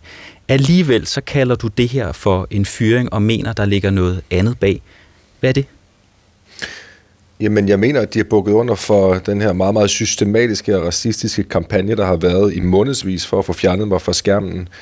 Øhm, jeg tror, det er det, der ligger til grund for det, fordi den forklaring, jeg får stukket i hånden, er, giver ingen mening. Og jeg tror også nu, efter jeg har forklaret min side af historien til et par danske medier, så tror jeg, at de fleste, i hvert fald der arbejder i medieverdenen, kan godt se igennem det her. Altså indtil for i onsdags, der var jeg stadigvæk, stod jeg klar til at skulle overtage øh, efter Rasmus, der skulle rejse hjem til Danmark om mandagen, altså for to dage siden. Og øh, jeg får også bekræftet af udlandschefen, at det her det er jo ikke en beslutning, som man har gået i lang tid og, og tænkt over. Altså, det er en stor beslutning at ansætte en mellemøstkorrespondent, og det ved alle redaktører. Det er ikke noget, man bare lige gør fra den ene dag til den anden, men det er synligheden det, man har gjort. Mm. Og TV2's officielle øh, forklaring, øh, det er jo, at øh, de har valgt at satse på at ansætte Rasmus Talhold til at være mellemøstkorrespondent, og derfor bliver der mindre tid til freelancer som dig. Dem, der følger dig, Jotam, på de sociale medier, de har jo også kunne følge med i, hvordan du har kastet dig ud i det ene slagsmål efter det andet. Du har blandt andet på det sociale medie X været i diskussion med privatpersoner, politikere, NGO'er og kollegaer, og de, de fleste herunder også TV2 har jo været enige om, at øh, du har været offer for det, du kalder også her en omfattende miskrediteringskampagne. Dit modsvar har, som du selv påpeger, været at sætte hårdt mod hårdt. Hvorfor kaster du dig ud i de her kampe? Jamen for det første blev jeg ret overvældet, for jeg er ikke vant til det. Men øh, efter 7. oktober, der blev jeg overvældet over, hvordan jeg blev angrebet fra den ene og fra den anden side, blandt andet på, på baggrund af min etnicitet. Og det øh, ramte mig selvfølgelig utrolig hårdt, og jeg følte, det, det kan ikke være rigtigt. Altså, det kan ikke være, det kan ikke være, det kan ikke være rigtigt, at vi skal acceptere det som journalister. Og man kan sige, at jeg har jo så også fodret med maskinen desværre ved at svare igen. For hver gang man svarer igen, jamen, så kommer der mere og mere og mere. Så man kan sige, at det har haft en selvforstærkende effekt, men jeg har også taget et standpunkt, fordi jeg, jeg er ikke en, en, en journalist, som mener, at vi i Danmark skal normalisere, at man skal acceptere øh, injurierende anklager, racisme og had og bare lægge sig ned. Mm. Øh, så jeg, jeg har været med til at tage et standpunkt her, og det har jo så kostet mig sandsynligvis øh, et job her. Mm. Fortryder du, at du har kastet dig ind i alle de her kampe og forsvaret dig selv? Der er nogle kampe, jeg fortryder, selvfølgelig, og jeg er overhovedet ikke perfekt, og jeg har da sandsynligvis også været øh, hård i filten over for nogen, men, men, men jeg, har, jeg, har for, jeg, jeg understreger, at jeg har forsvaret mig i alt det her. Jeg har ikke gået ud og, og, og langet ud efter folk, som ikke har gjort mig noget. Jeg har konstant stået og forsvaret mig mod de mest sindssyge anklager omkring, at jeg sætter menneskeliv på spil og så videre. Og det, det, øh, det fortryder jeg sådan set ikke, men der er der nogen, selvfølgelig nogle kampe med nogle internettrolde, som jeg selvfølgelig ikke skulle have taget. Men igen, altså, øh, jeg, jeg synes ikke, at, at vi journalister, vi skal acceptere, at det her det bliver en, en normal del af vores øh, hverdag og vores arbejde. Det håber jeg, at alle andre journalister er enige i, men det kan da godt være, at der er nogen, der synes, at sådan skal det være. Ytringsfriheden, den har ingen grænser. Har du undervejs tænkt, at du vil tage de her slagsmål, fordi du mener, at øh, du, det er værd at kæmpe for, men har du også tænkt, at det kan komme til at skygge for dit arbejde som mellemøstjournalist, der dækker den her meget, meget betændte konflikt? Ja, men det er et argument, jeg har tænkt lidt over de sidste par dage, og jeg er faktisk kommet frem til, at de fleste af de her øh, hvad hedder det, slagsmål, de foregår jo på, på X. Og øh, jo, jeg har øh, 23.000 følgere, men det er jo ikke... Altså, hvis man kigger på, hvor mange mennesker, der sidder og kigger TV2, så tvivler jeg på, at herre og fru Jensen i Vejle, de sidder og kigger på X og tænker, nå, hold da op, hvor han er fejstig. Nej, langt de fleste mennesker, som sidder og følger mit arbejde, sidder ikke og, og kigger med. Altså, X er typisk sådan en journalist ekokammer og alle mulige andre politikere, som er interesseret i, hvad der foregår. Så jeg synes ikke, at det er skygget for mit arbejde. Altså, jeg har været på fra morgen til aften, så dem, der er interesseret i at se, hvad jeg laver, de kigger med på TV2, og så er der selvfølgelig nogen, der kan gå ind og kigge på X og se, hvordan jeg forsvarer mig. TV2 har tidligere givet dig en advarsel om din opførsel på sociale medier, at den ligesom var i strid med kanalens retningslinjer. Rettede du ind, da de gjorde dig opmærksom på det? For det første forstod jeg den ikke øh, overhovedet. Øh, for, men, for, jeg, men jeg sagde undskyld selvfølgelig til udlandschefen, og jeg slettede det også bagefter. Øh, og siden da har jeg ja rettet ind i den forstand, at jeg har, for, jeg har holdt mig på, på den linje, som jeg fik øh, forelagt, altså at man for eksempel ikke skulle gøre det, han påpegede, nu vil jeg ikke sige, det, hvem det er, og hvad det handler om, men, men siden da, ja, det føler jeg, jeg har, for som sagt, jeg har forsvaret mig mod nogle meget, meget grove, injurierende anklager, og det synes jeg ikke kan være rigtigt. Det er ikke i, i, i modstrid med, med TV2's etiske retningslinjer. Skal vi også lige huske og, og lige nævne her, de har jo insisteret på igen og igen og igen, på trods af, som de kalder det, fremragende arbejde, så er jeg ikke deres. Jeg er ikke, jeg, jeg, jeg er ikke en af deres. De har holdt mig ud med en armslængde, øh, fordi de godt ved, at det har ikke været Men, øh, godt at kalde mig en af mm. deres. Så derfor kan de heller ikke gå ud og sige til mig, øh, det har de jo også sagt, altså du er her i eget hus, og du må sådan set Men gøre, de har jo, Jotam Confino, de har jo været ude og stå bag dig. De har flere gange været uden offentligt sagt, at vi de står bag din dækning af konflikten øh, mellem Israel og Hamas, at, øh, at de ikke har noget at sige om din faglighed, så de har vel stået bag dig? Ja, det de fik en pistol for hovedet, da der var nogen, der gik ud og stillede dem, altså opsøgte dem, fordi der havde været uvis med, med chikane, så var der nogen, der gik ud og simpelthen spurgte dem, hvad, altså har I ikke noget at sige her, eller hvad? Og så jo, selvfølgelig skulle de sige noget, men den udtalelse, der også kom dengang, blev jo også understreget endnu en gang. Jeg er ikke en af deres, og det er jo ikke, en, det er jo ikke rart at få at vide, når du, når du sætter livet på spil for en kanal, dit mentale helbred, og du er på fra morgen til aften, hver eneste dag, at man så får at vide, at han er ikke en af vores. Jeg synes, det er sådan en mærkelig måde at kyle en freelancer under bussen og sige, jamen vi kan godt skambruge ham, men, men han er egentlig ikke vores. Kan, kan du forstå, at man fra TV2's side kunne sidde med et ønske om at øh, ligesom udfase dig, fordi du skaber meget larm på de sociale medier, når du giver dig i kast med at forsvare dig? Mm, ja, det kan sagtens være, men så synes jeg, at de skulle have været ude og sige det, i stedet for at komme med en eller anden forkrøblet, øh, dårlig forklaring om, at hov, nu har vi lige fra den ene dag til den anden besluttet for, at vi skal have en mellemøstkorrespondent, som i øvrigt tror jeg ikke, kommer til at flytte herned, det vil sige, det kommer til at være præcis det samme, som vedkommende laver nu, øh, så gå ud og sige det. Altså, så, så, så man jer op og sige, hey, ham her gider vi ikke have noget at gøre med på grund af, af, på grund af A, B og C, i stedet for at komme med en eller anden søforklaring. Tror du stadig, du ville have haft jobbet som øh, journalist eller freelance journalist, som blev brugt på TV2, hvis du ikke havde været på X? Øh, jeg tror, de havde, de havde ventet med at fade mig ud, men jeg tror til sidst, de var, jeg tror til sidst, de var bukket under for det her, fordi de generelt kan ikke lide det ved vi jo øh, fra tidligere, de kan ikke lide, når nogle af deres medarbejdere, det man kalder en liability, altså nogen, som, øh, som folk de, de enten klager over, om det er uberettiget eller ej. Så jeg tror da på et eller andet tidspunkt, var, det nok, var jeg nok blevet fadet ud alligevel, øh, faktisk. Rasmus Tandol har jo ikke været underlagt samme kritik, øh, som, som du har oplevet. Altså hvad er forskellen på, på jer to? Jamen, den eneste forskel er, at jeg har en israelsk baggrund, og så selvfølgelig, jeg bor hernede, taler sproget, har kontakterne og dækker krigen øh, hver dag, har gjort det de sidste seks år. eller den, konflikten de sidste seks år, det, det er forskellen på mig og ham, men, og, men han har ikke en israelsk eller en jødisk baggrund. Jotam Confino, øh, tak fordi du var med her til morgen. Det var så let. Freelance journalist på blandt andet CBS News og BBC. Og vi har spurgt TV2, om de har lyst til at være med her til morgen, men de har ikke ønsket at stille op til interview, men skriver til os, vi har valgt at ansætte en mellemøstkorrespondent. Det har den konsekvens, at vi i mindre omfang kommer til at bruge freelancer, men der er ikke tale om en fyring. Jordskredet ved øh, virksomheden Nordic Waste syd for Randers har stabiliseret sig. Det vil ikke længere ramme husene i landsbyen Øls, som det ellers tidligere var frygtet. Sådan lyder øh, konklusionen i en ny rapport fra GEOS, Danmarks og Grønlands geologiske undersøgelser. Jordskredet ved Ølst er ved at stabilisere sig. Selv hvis det begynder at bevæge sig igen, så viser de beregninger, som vi har fået lavet, at der ikke er nogen risiko for, at de vil kunne nå helt op til Ølst. Det fortæller geolog Marie Keiding fra Geus, og Randers borgmester Torben Hansen siger til TV2 Østjylland, at han er meget lettet på vegne af borgerne i Ølst, efter at have læst den her øh, rapport.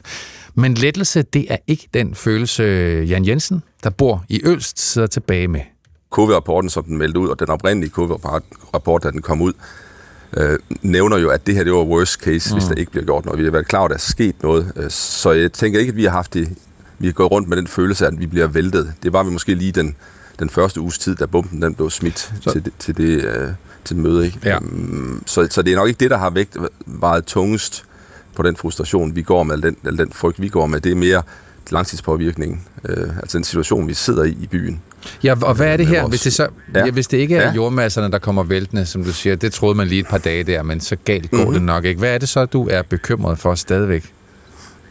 Jamen, jeg tror egentlig, øh, min genbo, øh, Nils, som, var, som blev interviewet i aftes, han, han, han skar det ret godt ud. Øh, vi bor i en lille samfund på nogle 40 husstande. Vi bor i sådan et, et daleområde. Det er jo faktisk højderyggen, noget af højderyggen her i Jylland. Så vi har jo vi har et smukt område. Vi ligger godt. Vi lå oprindeligt godt langs med Aarhusvej. Vi har vores motorvej tæt på. Vi har gode transportmuligheder. Lige nu er, er, er det afskåret af, af den katastrofe, eller kan man sige, det, det store jordskred. Det vil sige, byen lige nu er jo, er jo hegnet ind. At vi, vi, vi er hæmmet i vores trafikmuligheder. Vi har forurening øh, syd og vest for, for byen. Øh, en, en stor bunke jord, som man på nogen grund ikke ved, hvad, hvad indeholder. Og så har vi den store dam, som er ved at blive lagt nu hele vejen ud til E45, som ligger næsten kilometer vest for os. Det vil sige, hele byen, eller vil sige, bortset fra den nordsiden, hvor jeg selv bor, er jo omringet af forurening. Så, så det er jo klart, det har jo en direkte indvirkning på vores dagligdag. Vi har svært ved at komme ud af byen, svært ved at gå rundt i den by, eller det område omkring byen, som vi har været rigtig glade for. Øh, og, og det har jo så også en direkte indvirkning på, på, vores, øh, på vores priser øh, mm. i byen. Altså det, vi føler os jo stavnsbundet, det har vi nævnt af flere omgange i medierne, at, at, at, at vores hus er ingenting værd, og vi er på forskellige steder. Vi er, vi er en broget flok, kan man sige. Vi, vi er vi har folk fra oppe i pensionistalderen, som, som måske overvejer at sælge nu og, og skal have fra og have opsparet deres, deres pension i, i deres huse. Mm. Og vi er, der er en del helt nye familier i byen, som er på det tidspunkt i deres liv, hvor de skal til at investere, til at, hvor de har energien til at skabe familie og, og, og renovere deres hus, og de kan jo ikke låne penge til det. Så vi er jo, på en måde er vi jo låst fast. Vi bliver ligesom sat i en tidslomme nu her de næste, hvad jeg tror, mange år, fordi det her forurening ikke forsvinder mm. for området. Så og det er ikke noget, vi har ønsket. Nej. Så hvad, øh, Jan Jensen, hvad kan, hvad kan give dig ro i maven, hvis ikke det, hvis ikke det kommer af at, at vide, at du ikke bliver øh, dækket til med jord, eller dit, jeres huse gør? Hvad er der så brug for? Jeg tror, vi har behov for at blive, øh, skal man sige, at møde en eller anden øh, overensstemmelse mellem det, der, mellem det, vi hører i, øh, skal man sige, fra, fra kommuner og fra stat, og så og den måde, vi har i, og hvad er langtidsplanerne? Hvad, hvad, hvad er der på den korte bane? Er der nogle kompensationsplaner? Er der nogle måder at gå ind og give os nogle garantier? Øh, altså, give os den mulighed for at leve det liv, vi gjorde før det her det skete. Mm. Øh, jeg, jeg tror, det er svært at se ting, når man ikke, når man ikke er i den her lomme. Jeg, øh, det, det, det er sådan set, øh, og jeg tror også, øh, medierne generelt skal også være, og, og nok også være opmærksom på, at vi har været i det her længe. Altså, vi har ligesom følelserne af at være uden på, uden på tøjet. Ikke? Vi, vi er noget frustreret øh, over, at vi ligesom ikke får den ekstra information, den direkte information, får noget rådgivning, noget vejledning. Ja, det sagde Jan Jensen, der bor i øh, Ølst, og det er der jo nok også for tidligt at afblæse muligheden helt for en miljøkatastrofe. Alling Å kan stadig blive udsat for forureninger, der skal også holdes øje med jordskredets bevægelser stadigvæk, skriver Miljøminister Magnus Heunicke i en pressemeddelelse. Morten, du har øh, gået rundt om dig selv her til morgen. Øh, mellem, Synes du øh, det? Ja, jeg synes, du, det, du har trippet. Der, er, øh, der sker noget i skakverdenen. Det er rigtigt, og det er jo mit ansvar som øh, skakkommentator. Det er jo Men ja, du har ikke øh, fortalt noget om quiz. det, men du har bare, det har virket som om, Nej, at det, det er fordi- det har fyldt meget. Ja, det er det. Det er fordi, der er, vi kæmper jo lidt i den, eller man gør i skakverdenen. Der er den her risiko for, at det hele bliver for kedeligt.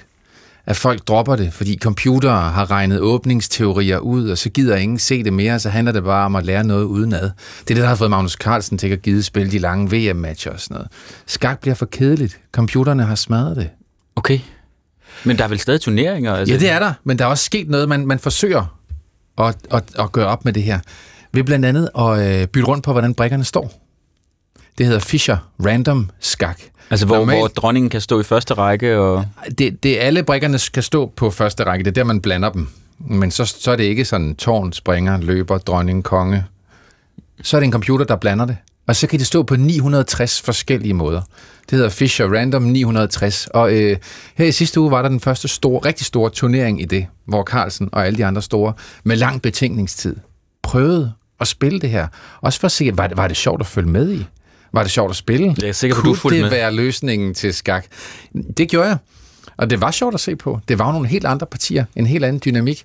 Lynhurtigt så bliver det revet ud af deres åbningsforberedelser. Efter træk 1, så ved man pludselig ikke, hvad de, hvad de skal gøre. Det var meget hurtigt at gå på det der action. Selvom der så også er nogen, der siger, jamen så handler det bare om at memorere 960. Men har det gang på jord? Altså er det en, en ny måde at gå til øh, skakkonkurrencerne på, at det, det her det bliver en fuldstændig øh, almindelig del af, af skaksporten? Det, det tror jeg var det, man ville teste der. Det er nok for tidligt at sige stadigvæk, Thomas, om det, om det bliver. Om det er lidt for poppet. Ikke? Om det vil svare til, at du pludselig siger, det er for kedeligt at spille fodbold, der er for mange kampe bliver 0-0, så nu siger vi, øh, hvad nu hvis vi sagde, at man gerne må tage med hænder ind i midtercirklen? Kun derinde. Vil det ikke kunne skabe lidt øh, ravage? Og det kunne da godt være, at fodboldkampene bliver anderledes at se på, men er det det samme? Mm. Skal man ligesom gøre op med sig selv som skak-tilskuer? Er det det værd? Hvad synes du? Jamen, det synes jeg, det var til et, begrænset omfang, men ikke hele tiden. Jeg synes ikke, alle turneringer skal være sådan der. Men kommer der så øh, to spor inden for skak, øh, sådan i den professionelle øh, verden, at øh, der kommer til at være the original ones, og så er der også den her lidt sjovere, lidt mere sådan moderne øh, liga, som er svær at Mm. forudse? Nej, jeg tror ikke, der kommer til at være to spor.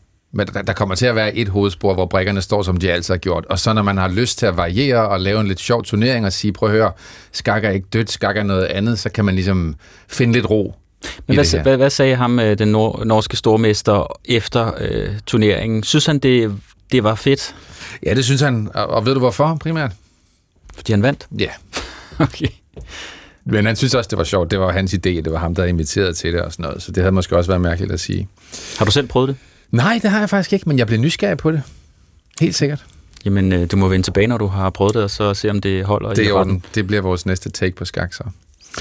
Lige nu skal vi øh, ud i naturen. Klokken er 4 minutter i 9, og det er dit cue, Kåre Ebert. Godmorgen. Godmorgen. Biolog i Danmarks Sportsfiskerforbund. Spiller du også skak egentlig? Jeg får faktisk lyst til at spille det, hvis det skal være så tilfældigt, så har jeg en chance for at være med, tror jeg. Nå, okay, så, så, så vi kunne godt få publikum til at, at vokse, hvis man bytter lidt rundt på brikkerne. Nå, men dit fagområde, det er jo... Øh, det er jo sportsfiskeri, og 2023, det var et år med algeopblomstringer, masser af fedtemøg, store områder med ildsvind. Det har vi talt meget om i løbet af, af 2023. Og nu med alt det regn her, vi har set, hvad tænker du så om øh, fjordene og fiskeriet i 24? Jamen, det er, jo, det, det, er jo, det er jo den triste og kedelige forudsigelse af, at det, er, det bliver fuldstændig som vi havde i 23, hvor vi havde kæmpe områder om ildsvind, faktisk de største områder i mere end 20 år. Og det har haft en voldsom dramatisk indvirkning på de bundlevende fisk, og også en lang række andre fiskearter, som jo kræver rent vand. Så de der områder med ildsvind, dem får vi igen i 24, og fiskeriet i fjordene og der inde i de sådan mere lukkede farvande, det bliver virkelig, virkelig svært, besværligt, fordi vi får de her algeopblomstringer og ildsvind. Så det er sådan den kedelige historie omkring fjordene, forårsaget af alt det nedbør, vi har haft de sidste halve år. Mm. Er der også en god historie om fjordene Nej, det er der faktisk ikke. Øh, den gode historie kunne jo være, at der er faktisk mange gode initiativer i gang, hvor man i udplanter otte græs i nogle områder, man udlægger stenrev, man forbyder trålfiskeri. Øh, så i en pressesituation er alt, det vil blive godt modtaget af fjordene, men, men problemet er bare det, der styrer det hele. Det er altså kvælstofudledningerne fra landjorden, og dem får vi bare i stor stil på grund af alt det nedbør her. Så nej, desværre. Er det samme dystre billede, der gør sig gældende, når vi taler om søerne? Jamen det er jo nemlig det, søerne er gået lidt, øh, lidt under radaren, øh, fordi vi har haft så stor fokus på havet. Men det viser sig faktisk, at problemet er præcis det samme ude i søerne. Der er det godt nok fosfor, der er den drivende kraft af næringsstofferne, mens det i havet er, nær, er, er kvælstof. Men altså store udvaskninger af fosfor ude i søerne betyder kæmpe algeopblomstring, og så får vi ildsvind og dårlige miljøforhold. I Danmark har vi flere tusind søer, og der er kun en håndfuld af dem, der lever op til god, god miljøtilstand. Så søerne er faktisk lige så skidt stillet, er faktisk endnu værre stillet end havmiljøet miljøet. Mm. Du så heller ingen opmundringer der. Nej, du siger alligevel, Kåre Ebert, når man spørger dig, om der er en positiv historie, at der er mange initiativer, mange projekter på vej. Hvis du skulle fremhæve et, du tror mest på? Men så er det jo en regeringsintentioner om at tage en masse landbrugsjord ud af, ud af drift, øh, de der lavbundsområder, men eller generelt landbrugsjord øh, i aftalen, i samarbejde med landbruget selvfølgelig, det er, det er reelt det eneste, der kan gøre en forskel lige nu og her. Mm. Alt andet er lappeløsninger, desværre. Hvad er det for en, øh, et, et sådan fiskeår, man så går i møde, hvis man vil ud ved kysten, for eksempel? Altså, der, der fjordene virker som lukket land, der skal man ikke regne med at fange særlig meget, men hvad med øh, de åbne farvande? Ja, men det afhænger... Ja, men de åbne farvande, der vil, problemet er, at det, man fanger i de åbne farvande, det er primært torsk, øh, når vi taler Østersøen. Og torskebestanden er reduceret til stort set ingenting. Så man skal, hvis man er dansker og skal fiske i danske farvande, så skal man altså ud i Nordsøen og fiske ud på revene derude. Men det, der er i det, det er, at vi har også et havredderfiskeri, som, er, som egentlig kommer af, at der er masser af af fisk i vandløbene. Men problemet er så bare, at alt de her nedbør, vi har fået de sidste par år, faktisk har betydet, at der har været en stor sandvandring, altså erosion, der brinker, der bliver skyllet ned, og de kvæler så havredæggene i gydebankerne, sådan at den ørredproduktion, som vi egentlig, det sidste vi har, som er ret velfungerende, det er faktisk også hårdt presset. Så kystfiskeriet efter havet kan faktisk også risikere efter den her våde vinter at få et knæk om en 3-4-5 år, når de ører, vi skulle fiske på, som skulle fødes og klækkes i vandløbene nu og her, de så ikke kommer. Så det er faktisk lidt en jammerlig historie, på trods af, at det egentlig regner, og det er godt, og mm. det er godt for naturen, så er det faktisk viser sig at, at være det modsatte, desværre. Ja. Men nogle gange er det også vigtigt at fortælle de jammerlige historier, Kåre Eber. Tak fordi du var med. Ja, det var så lidt. Altså biolog i Danmarks Sportsfiskerforbund. Det var P1 Morgen for i dag. Det var Morten Runge, Thomas Tjernsen i studiet, Sara Meier og Jette Damgaard, der havde tilrettelagt den. Gå på opdagelse i alle DR's podcast og radioprogrammer. I appen DR Lyd.